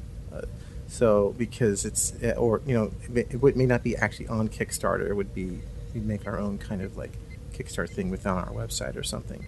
But for ships, for for oddball ships that, uh, by oddball I mean like just low demand ships to see if do you really want this. Um, we need to reach a certain threshold because, I mean, I'm not kidding. Whenever we release science type vessels on the Klingon side, we sell them in the dozens. So it's it's really bad. It's just the amount of time and effort and money it takes to make them is just it's a loss for us. They're just not popular. And so when we can do them on the cheap, you know, we'll try to do them. But you know, like like I could see us just taking the Varanus and not changing the model and giving it an existing uh, and then and, and if we did a science console on the Fed side and a science trait to just get the same thing, so basically be free to do, then we might be able to do it. But I don't see us putting a lot of effort into it because, um, I mean, it's uh, it really is within the dozens that we sell, and it's just wow, this is just not worth it. I mean, there's still a demand for battle cruisers and, and, and, escorts on the Klingon side, not nearly as much as there is on the Federation side, which is why you always see more. We always make more Federation ships, but the science demand is there's more of a demand of science on the Romulan side, and I think it's just purely an role playing type of thing, right? It's just it makes sense for I think players will are happy to be a Romulan scientist, but when they're a Klingon, they're a warrior. They just are. Um, that's just the, where most people tend to play. If if you get one, it's probably going to be, uh, like I said, a reskin. If even gets the skin Varanus with existing traits and consoles. And to sugarcoat it. And lie. says, "Yeah, we'll think about working on it." It's just not. It's not. It's not likely. So, um, and I understand that there are people who are going to want them. Um, there's people out there who want different things, but yeah, it's just not. It's just not practical for us. So, but we do have lots of new ships planned for all three factions because, like I said, we want to refill our coffers of tier six ships and choices for everybody. So, probably the last tier six ship we make to to achieve that goal of refilling our coffers we will probably be a Klingon science vessel of some sort. But all the other stuff has to come first. So let's talk a little bit about uh, the future of story missions. Chris on Facebook asked, "Will the Cardassian campaign, Breen campaign, Fek'Ihri all receive revamps and at all? And if so, what kind of time frame?" Yeah, the Cardassian arc is next on the schedule to redo, and that's so that's already scheduled. I, I think it's been moved a couple times on the schedule, so uh, it could move again, but it is uh, planned. It is the last uh, of the Federation that has launched content from the Federation, and I think that as people playing Delta Rising, a lot of people hadn't played the uh, all the revamped content we put on the Federation side, including the tutorial, and a lot of people were really surprised. Wow, look how look how different the game was. I don't remember from five years ago or three years ago, whenever the last time I played, and and like look at this entire new Romulan arc, which I would try to get people to play, but no one bothered to play, and and look at the new Federation stuff and the tutorials. Says, wow, this is great, and then you hit the Cardassian arc, and it's so dated, right? It says, wow, this is not the quality of game that we make anymore. So yeah, that's the last piece there. So that needs to go the next question is what to do next after that to revamp. And the two things on the plate are the Fek'Ihri arc on the Klingon side, or actually, surprisingly, redoing the uh, the Breen arc. Although the Breen arc is pretty solid, it's the first featured episode, featured series we did, and it too is actually starting to look a little dated in comparison to the way we do featured episodes now. So that's been kind of I'm pushing to do the Fek'Ihri arc over again. It, it would be the next one, but other people want to redo the Breen arc, so we'll just when that comes to uh, that comes up on the schedule as, the, as far as the next uh, remastering piece of time on the schedule, we'll just we'll just go to blows to figure out who's going to win that battle. But uh, Cardassian arc is next to be updated. Canis36 asked, When will the next featured episode rerun be? Or have you thought about adding the special rewards back permanently? And he's talking about the episode reruns where you can get the Ophidian Cane, Reman's Science Officer, Breen Tactical Officer, and Shard of Possibilities. Yeah, they'll never come back permanently. Those are on purpose to come out on certain times. I don't have a date from you about when when it will happen. I actually wanted to get them in for Delta Rising, but you know they're also tied to a Lobi event that you get bonus Lobi. So we talked about, hey, can we just let's let's decouple that from Lobi so that way the Delta recruits can get a hold of these items at least.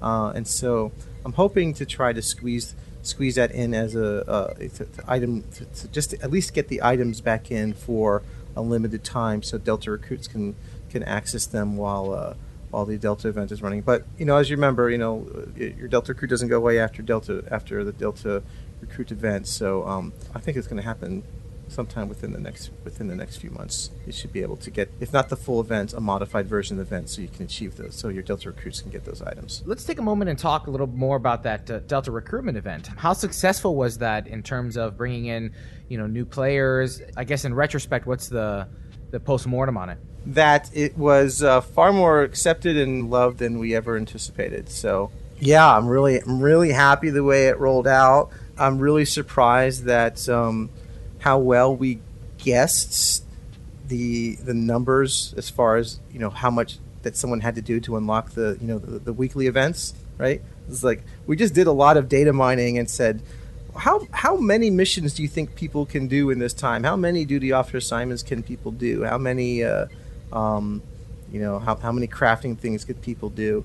And so we we took a lot of guesses based on what people were currently doing, and uh, and I think we did pretty good because we you know some people you know we people uh, have gotten tier three and some and tier one. Uh, I don't know if anyone if anything only hit tier one. I think it's all been tier two or three. Yeah, so that's just perfect. That was just like wow. That's you know want to just make it tier three, just out there, the reach, so people who just have to work a little bit harder. And sometimes you'll get it, and sometimes you won't. So I couldn't have been happier about that. It was uh, we had a few minor bugs, some missions not working properly, but well within tolerance of what we expected. And I was just really, really pleased to see how many people who I think were probably skeptical just really enjoyed the experience.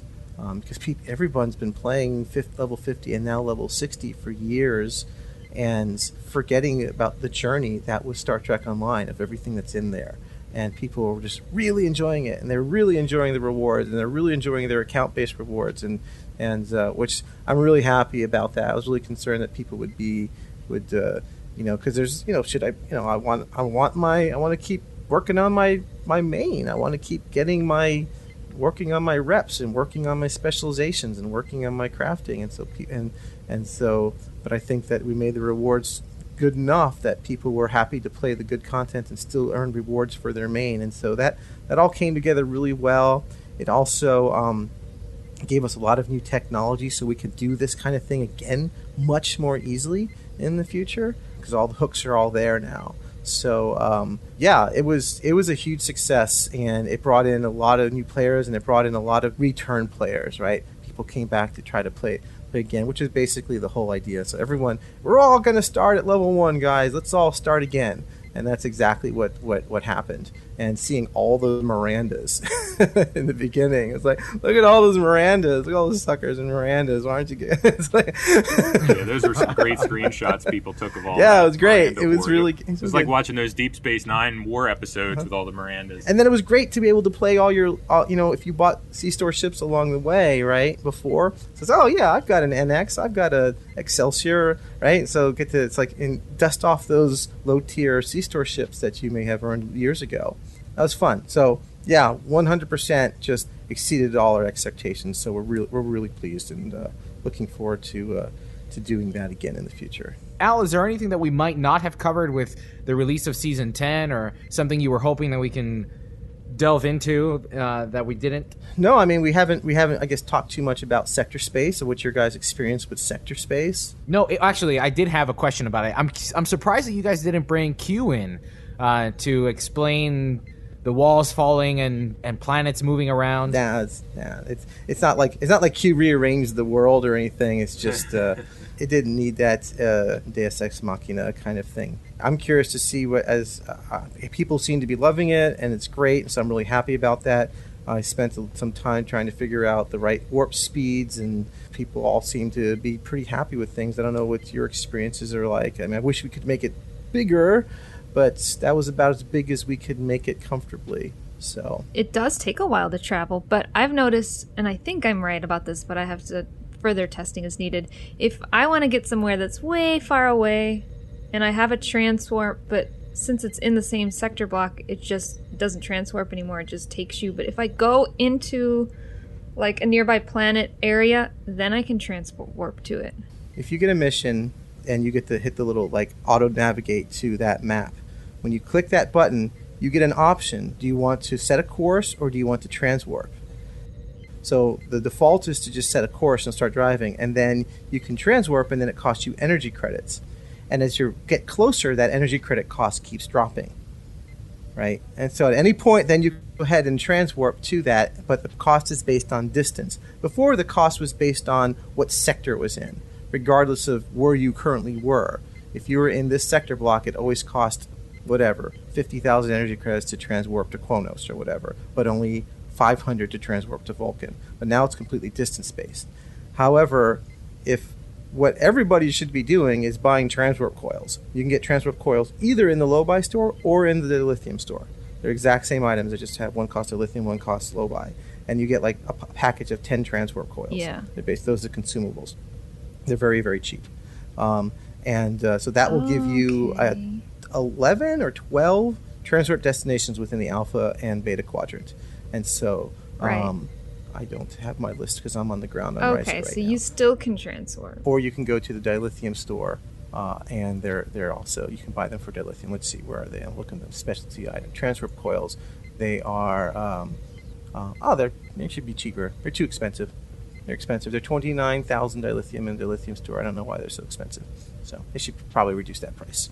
So, um, but Lobi they're cheap, and um, and uh, yeah, so they'll bring you to I think there's 11 different des- destinations or 12 different des- destinations. Let's see, I have my transfer coil here. If I can do info on it, we'll take you to Bajor, Cardassia, this the sector, Bajor sector, Cardassia sector, Defera sector, Denobula sector, Azura sector, Borath sector, Donatu, Hobus, Qo'noS, Risa, and Unroth. So those will take you right into that sector next to that next to those planets. And of course, if you have the Excelsior, you can there's there's uh, about a dozen transwarp location that comes with that ship.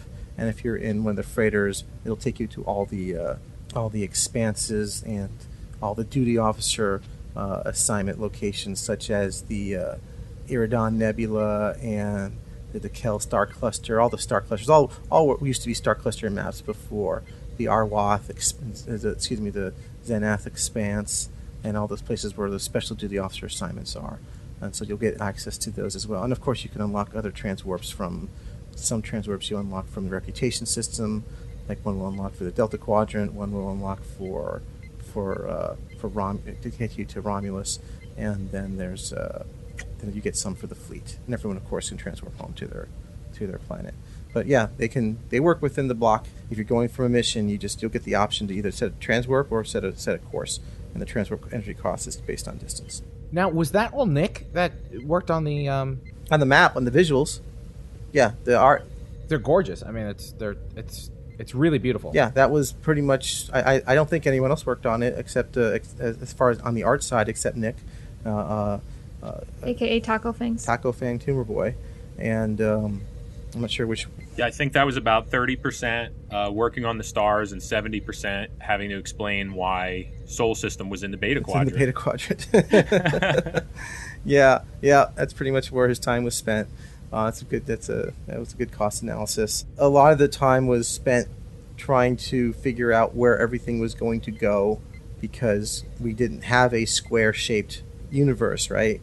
We, you know, our, our old sector blocks were in this kind of like weird step ladder shape because there was nothing in the like galactic northwest of the beta quadrant, and we had the Farah kind of off to the one side, and the the, the Borg stuff, the Gamma Orionis stuff was kind of also also separated. So, and then we need to fill in some of the gaps, and so we had to move some things around. And and Nick spent a lot of time trying to make things feel as realistic as possible, both within the IP and within real life. And some concessions have to be made, and um, that was just fun to do.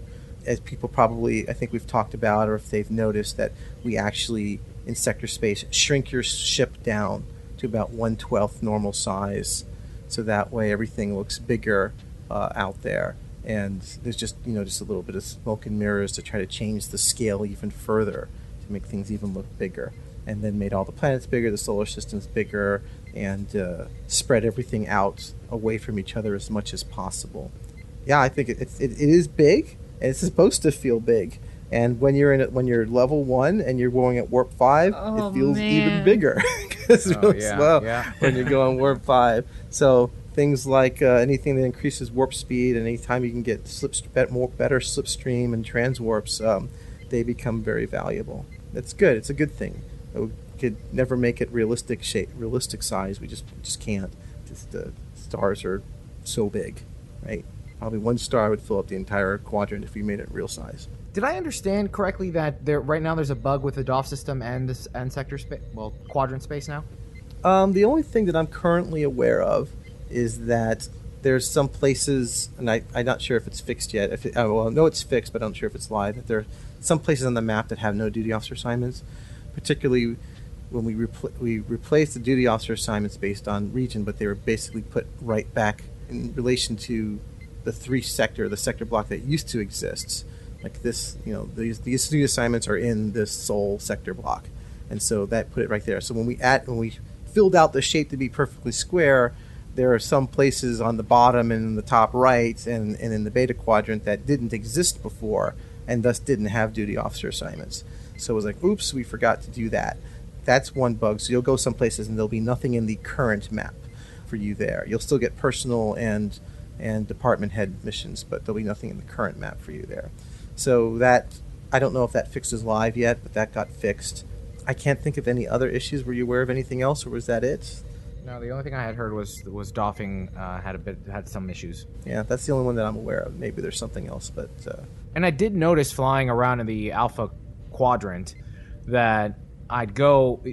Nick had published a like a guide or a map border of where the duty officers should populate, and like you said, they just kind of overlaid over the current quadrant. And I flew to those areas of the quadrant map, and what I noticed was that the DOF assignments didn't change in that space. It still all stayed the same. I think what you're getting at is exactly what should have happened, right? I mean, if you if you were in the block that was the like Bajoran sector block, and you got assignments A, B, and C, if you fly in that general area now, you'll still get those same assignments A, B, and C there. Yes, but then if you go north, right to the where where Beta or Sar, I Yeah. forget the name of the quadrant was. When I moved north or I moved far west, Yeah. farthest west, the, the that current map assignment never changed. Oh, it's not changing for you. You're saying you Right. still the current map doesn't get updated. Correct. Okay, I'm not aware of that being an issue, but I'll I can we can look into that if that's really what's going on. Maybe someone already knows about it, but that should not happen. If that's what's happening, that yes, that would be incorrect. It should it should update based on whatever location you're you're at, uh, and and be basically similar, if not identical, to the way it was before. I could see there being a bug about it not updating until the next update cycle, right? Boom, in an hour. Like every hour, we rotate the assignments Right, out, and maybe right, right, right. you get locked into whatever sector you're in. I mean, that could make sense, but that, that something like that would happen, but that wouldn't be on purpose. One quick little thing about the DOF system, and I don't know if this could be a quick fix, but when you go to your department heads, and let's say you're missing a commodity, and you click on the store, the replicator, Mhm. and let's say you buy, it'll complete, it'll take you back to the current map. You can't stay in your department head, Oh yeah, yeah. I know what you're talking about. And I so know it- exactly what it you're talking boots you out. boot you out. Well, it boots you out of the department. closes the It- other it window. Right. closes the if department. you if you are in the duty officer assignments and you go to current map and then click on the or, or, or personal and click on the replicator, it will open the replicator and leave you there. But if you're in department heads and you click on and you click on assignments and then click on replicator, it will kick you out and put you and put your assignments back into current map Mm-hmm. and kick out of that, and it irritates the bejesus out of me. Um, um, okay, you too. All right, good. so it is um, so which is why every time I start my assignments, the first thing I do is buy like 15 medical supplies, 15 shield generators, 15 provisions, 15 industrial cells, and 15 uh, uh, uh, um, entertainment provisions, and then I go through the and then I go through them because I know I'm going to use them at one point or another. The reason why that happens is just a uh, is just a, a sad technical limitation that when you're going if you remember when we first introduced department head assignments, this here's here's a great exa- example of why um, ship interiors uh, are like kind of a, a little bit of a thorn in our side. People want more things to do in ship interiors, so we added duty officer assignments inside ship interiors. If you go to your ship interior, you could go to engineering and you get engineering ship assignments, and you go to your science lab and you get the science duty officer assignments. And everybody went in an uproar about not wanting to go into their ship interior to play those assignments. And so uh, we yielded and put them in the UI. Okay, but they're still pointing to those to those contacts. Um, those are if you go to the if, so if you go they're still there. If you go into your ship interior, you can talk to your chief engineer it on in your engine in your engineering lab and get those engineering assignments. That's that's a uh, that's a contact window. Your replicator is also a contact window. You can only have one contact window active at a time. Okay, and so because if we took them out of the ship, then you could open both at the same time, and then someone will get really ticked off that we took the assignments out of the interior ship because that's how they like to do their duty officer assignments. So we kind of got stuck with this without significant engineering investment in order to decouple them, so you could somehow in the UI not be a contact, but in the in the ship interior also still be a contact. Um, so that's why that is like that. It is a legacy thing that we got stuck into uh, because we tried to be nice. But the current map and the personal ones are not hooked up to any contact. They're just they're just on they're just in wherever they are. They're in here. But the department head ones are hooked up to actually people on your bridge, uh, on your ship interior. So that's why that's the technical reason, um, and it is a lame excuse, but it is just the reality of what we we happen to be uh, sitting with. Has everyone played all the story missions and the queues? I haven't gotten to play the queues yet, but I have done both featured episodes. I did everything except the the ground queue. Except the ground queue. The ground queue is actually my favorite. I hope you enjoy the ground queue uh, on, on on Qo'noS. The uh, we yes we've got and we've got Tom Paris. We brought in uh, Robert McNeill, um, who is ex- He was really good, I who thought. is exactly like his character. By the way. he is exact. There is so Yeah. funny because as I meet these people, some of them are nothing like their character, right? Like uh, Garrett Wang is nothing like his character. Uh, Roderick McNeill is exactly like his character. So, yeah, he did a great job. He did it really fast. I was like, wow, because he's just playing himself. Um, and he got through that real quick. And then we brought in Lisa LoCicero, who, oh, I meant to correct uh, Cookie. Cookie said that she know. Oh, that she was in Kuvah'Magh. She was not in Kuvah'Magh. She's in. uh, She's in the the, the finale of Voyager. Oh, yeah, I didn't. I mean, I maybe I said that. Yeah. I don't remember. I thought you were gonna um, correct me on the pronunciation of her name. Oh, her name? I have no idea how to say her name, so don't worry. Uh, LoCicero, I think it is. But no, yeah, you, yeah, you had said that she was in this episode. Her character as a baby is in the Kuvah'Magh story in, in, on Voyager, yes. But they, the, but that's but she was still uh, she was unborn at that stage. Uh, her the, the oh, well uh, then that's what I meant. Miral Paris as an adult, played by Lisa Cicero, shows up in uh, part one of Voyager finale and Endgame. That's who we brought in there, and and we also had her. Um, remember, because we have she her character Miral Paris appears in in the uh, early episodes on the Federation arc in the Kuvah'Magh storyline with Bar- with Barat. Um, she voiced those that that content as well. So now, if you go back and play that, those those will be voiced by her now as well. Oh, I just finished those on my Delta recruit, man. I know we just finished them, and then now it's now you got to play them again. yeah, everyone has already just them, so it was unfortunate, but we had to hold that hold that back. Why why did you release the Delta Recruit uh, before season ten? A couple reasons. Delta Recruit was released before season ten because uh, strategically it makes a lot of sense from the business point of view. Whenever we do events that lead up to a season, we get more participation in the season because people are are there to check that out. It's a ramp up technique. It ramps up people to get. There's a lot of awareness. There's there's a lot of press. Players are talking about. It, they're coming in to check it out, and then they're aware that season ten is coming. The other part of it is is that it tells the story of. It's trying to tell the story of between Delta Rising and season ten about everybody ramping up for this big war of the Iconians, and we're trying to trying to press upon everyone that you know winter is coming and that it's going to be and we need and we and we need everybody all hands on deck to uh, to, to deal with this uh, with this danger coming. This is why we also uh, we learned this we learned this when we released Sphere of Influence and brought in Michael Dorn to play Worf, and that episode released before season eight. I think that was season eight, and that bump that people came in for that episode gave us a much bigger bump for that season because usually what happens is people play a season and then you know the play people taper off. That's just that's just what naturally happens, and that's why every every couple months you have to have something. And so towards the end of the season it tapers off, and so you you do these what we call tent pole features at the lulls to put something in place to get people to stick around so that way if they because if you get too much of a lull they'll they won't come back for the new season. So you've got to keep something this little tent pole feature to keep people keep people going.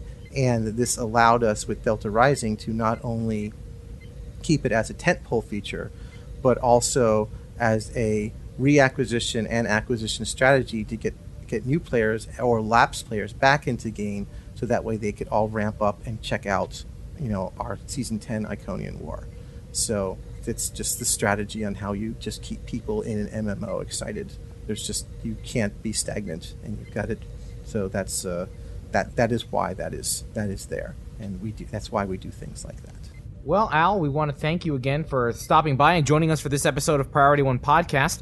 This featured episode was just great, and um, I got to say, I'm a little disappointed that we won't have little patrols that I can go in and save the day during the Iconian invasion. But I'm really looking forward to where the story goes and how how we defeat it. Yeah, we've got uh, even though we only released two featured episodes now, we've got like three more already in the bag, um, basically that are that are that will be coming out next, uh, and we'll be releasing them kind of kind of like we did the old cadence. And so every about every month or so, you'll see another piece of the story, another piece of the war, um, telling a really really epic story to kind of bring this our our uh, our Iconian mass you know mega arc for the last five year come to come to a conclusion.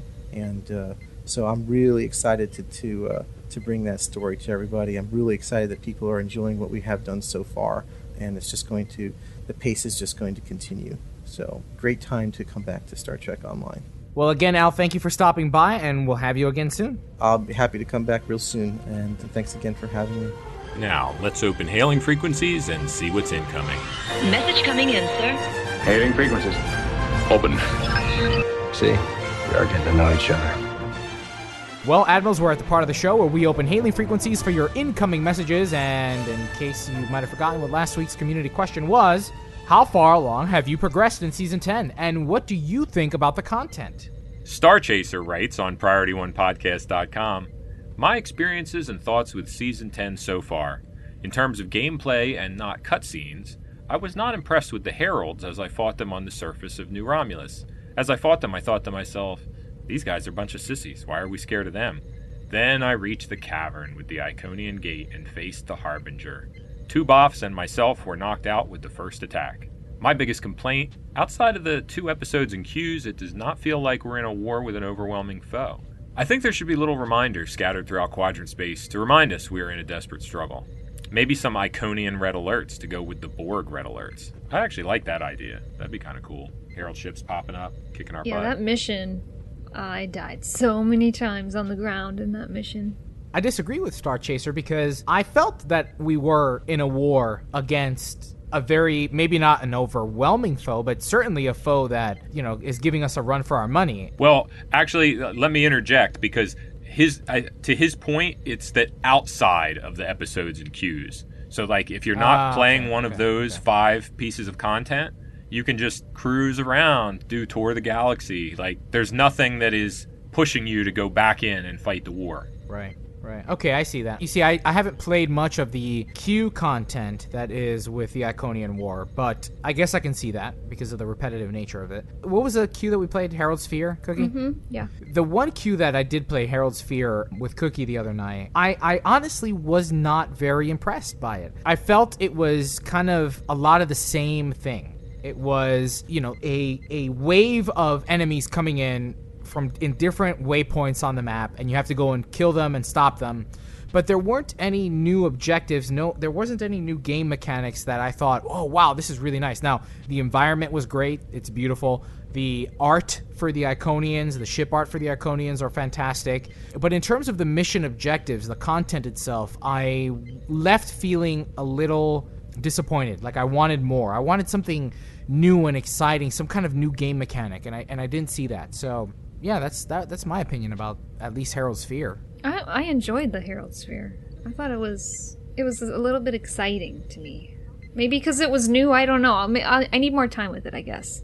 It's just how different is it from from let's say let's say mirror event right where they're coming in from different angles from different parts of the map. You know how different is it from similar missions where you know stop it stop them before they come through the gateway. It felt very much like mirror like the mirror event. It very much felt like the mirror event. Hmm. So Well, I, I like the mirror event now. So.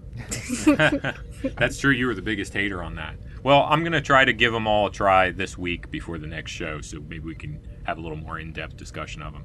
Sacha Gavasaka commented via PriorityOnePodcast.com Greetings, Priority One team. The show just keeps getting better and better. I can't imagine playing this game without it. Thanks for all your efforts. The prelude dramas are quite entertaining, but I have one concern. What is going on with Dr. Cakes? One episode, she is an exceptional medical officer administering medical tricorder 3 with one hand and laying down phaser cover with the other. Yet, in a previous episode, she was mainlining nerve tonic. Is she the nurse Jackie of STO? Not sure the preludes were meant to intertwine that way, but it's kind of funny to think about. Thanks again for making such a great podcast. I love that description and interpretation. that was amazing. See, one was Dr. Cakes of the USS Prioritas, and then one was CC Cakes reporting live, and then another one I don't even know. You're just They're not the same person, so woman of many roles. yes. QPan posted on PriorityOnePodcast.com. Great little episode, P1. Sorry I couldn't be there live. I encourage everyone to try to attend a live taping of the show. It's a blast. Keep up the great work, Cookie and Jace. Oh, and Elijah too. Q. Thanks, Q. You saved the best for last. Yeah, so gentle. Oh, yeah. We also received a tweet from Gross Julien. Great video of the 2015 Delta recruitment event from at STO Priority One. Yes, Winters did a great job on that. Yeah, kudos, Winters. Each week, our social media channels are busy with your thoughts, opinions, and suggestions for the show. Please keep them coming. Reach out to us on facebook.com forward slash priority one podcast. Follow us on Twitter at STO Priority One or shoot an email to incoming at priorityonepodcast.com.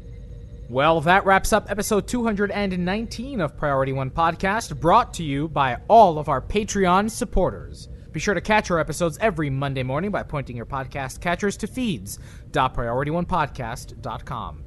Admirals, you know we love hearing from you. Let us know what you think of the show and submit your responses for our community question in the comment section on our site or on the STO forum post for this episode. This week, because as of this show, we only had really a day or two of season 10 live for people to try it out, we're going to follow up with more discussion of our community question from last week. So, season 10 is live. How far along have you progressed, and what do you think about the content so far? Let us know in the comments section for this episode at priorityonepodcast.com forward slash PO219 or comment via Facebook or Twitter. Stay in touch with us throughout the week by following our social media websites. Head over to facebook.com forward slash priority one podcast and give us a like.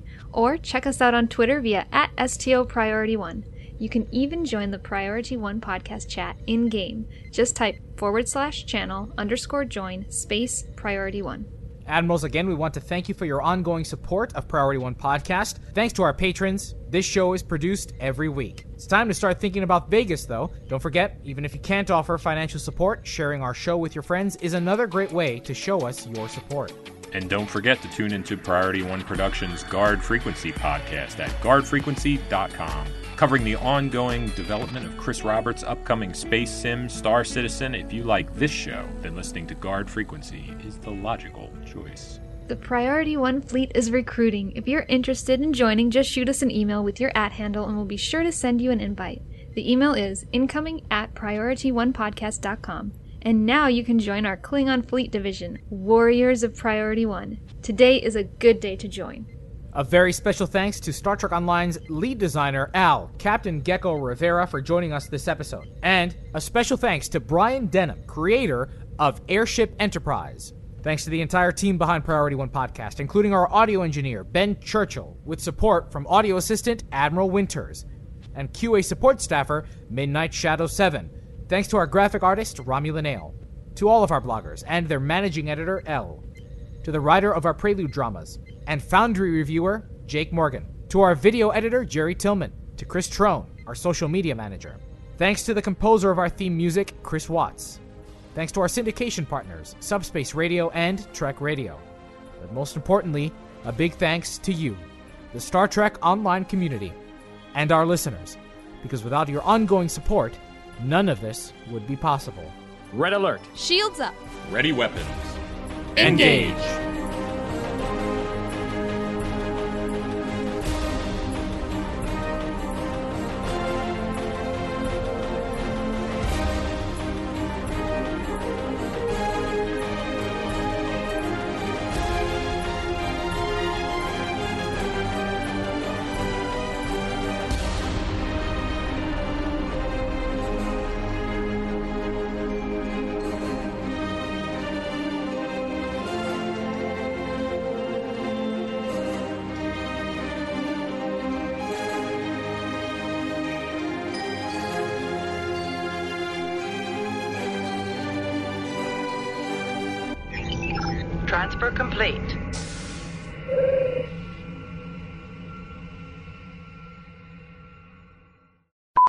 Without further ado, Star Chaser writes on Priority. Yeah, I tried. Mm. All right. Star Chaser. You okay? Sounds like he just, just took a drink. He's drinking now during the I show. I hurt my own feelings. Gorns don't have boobies.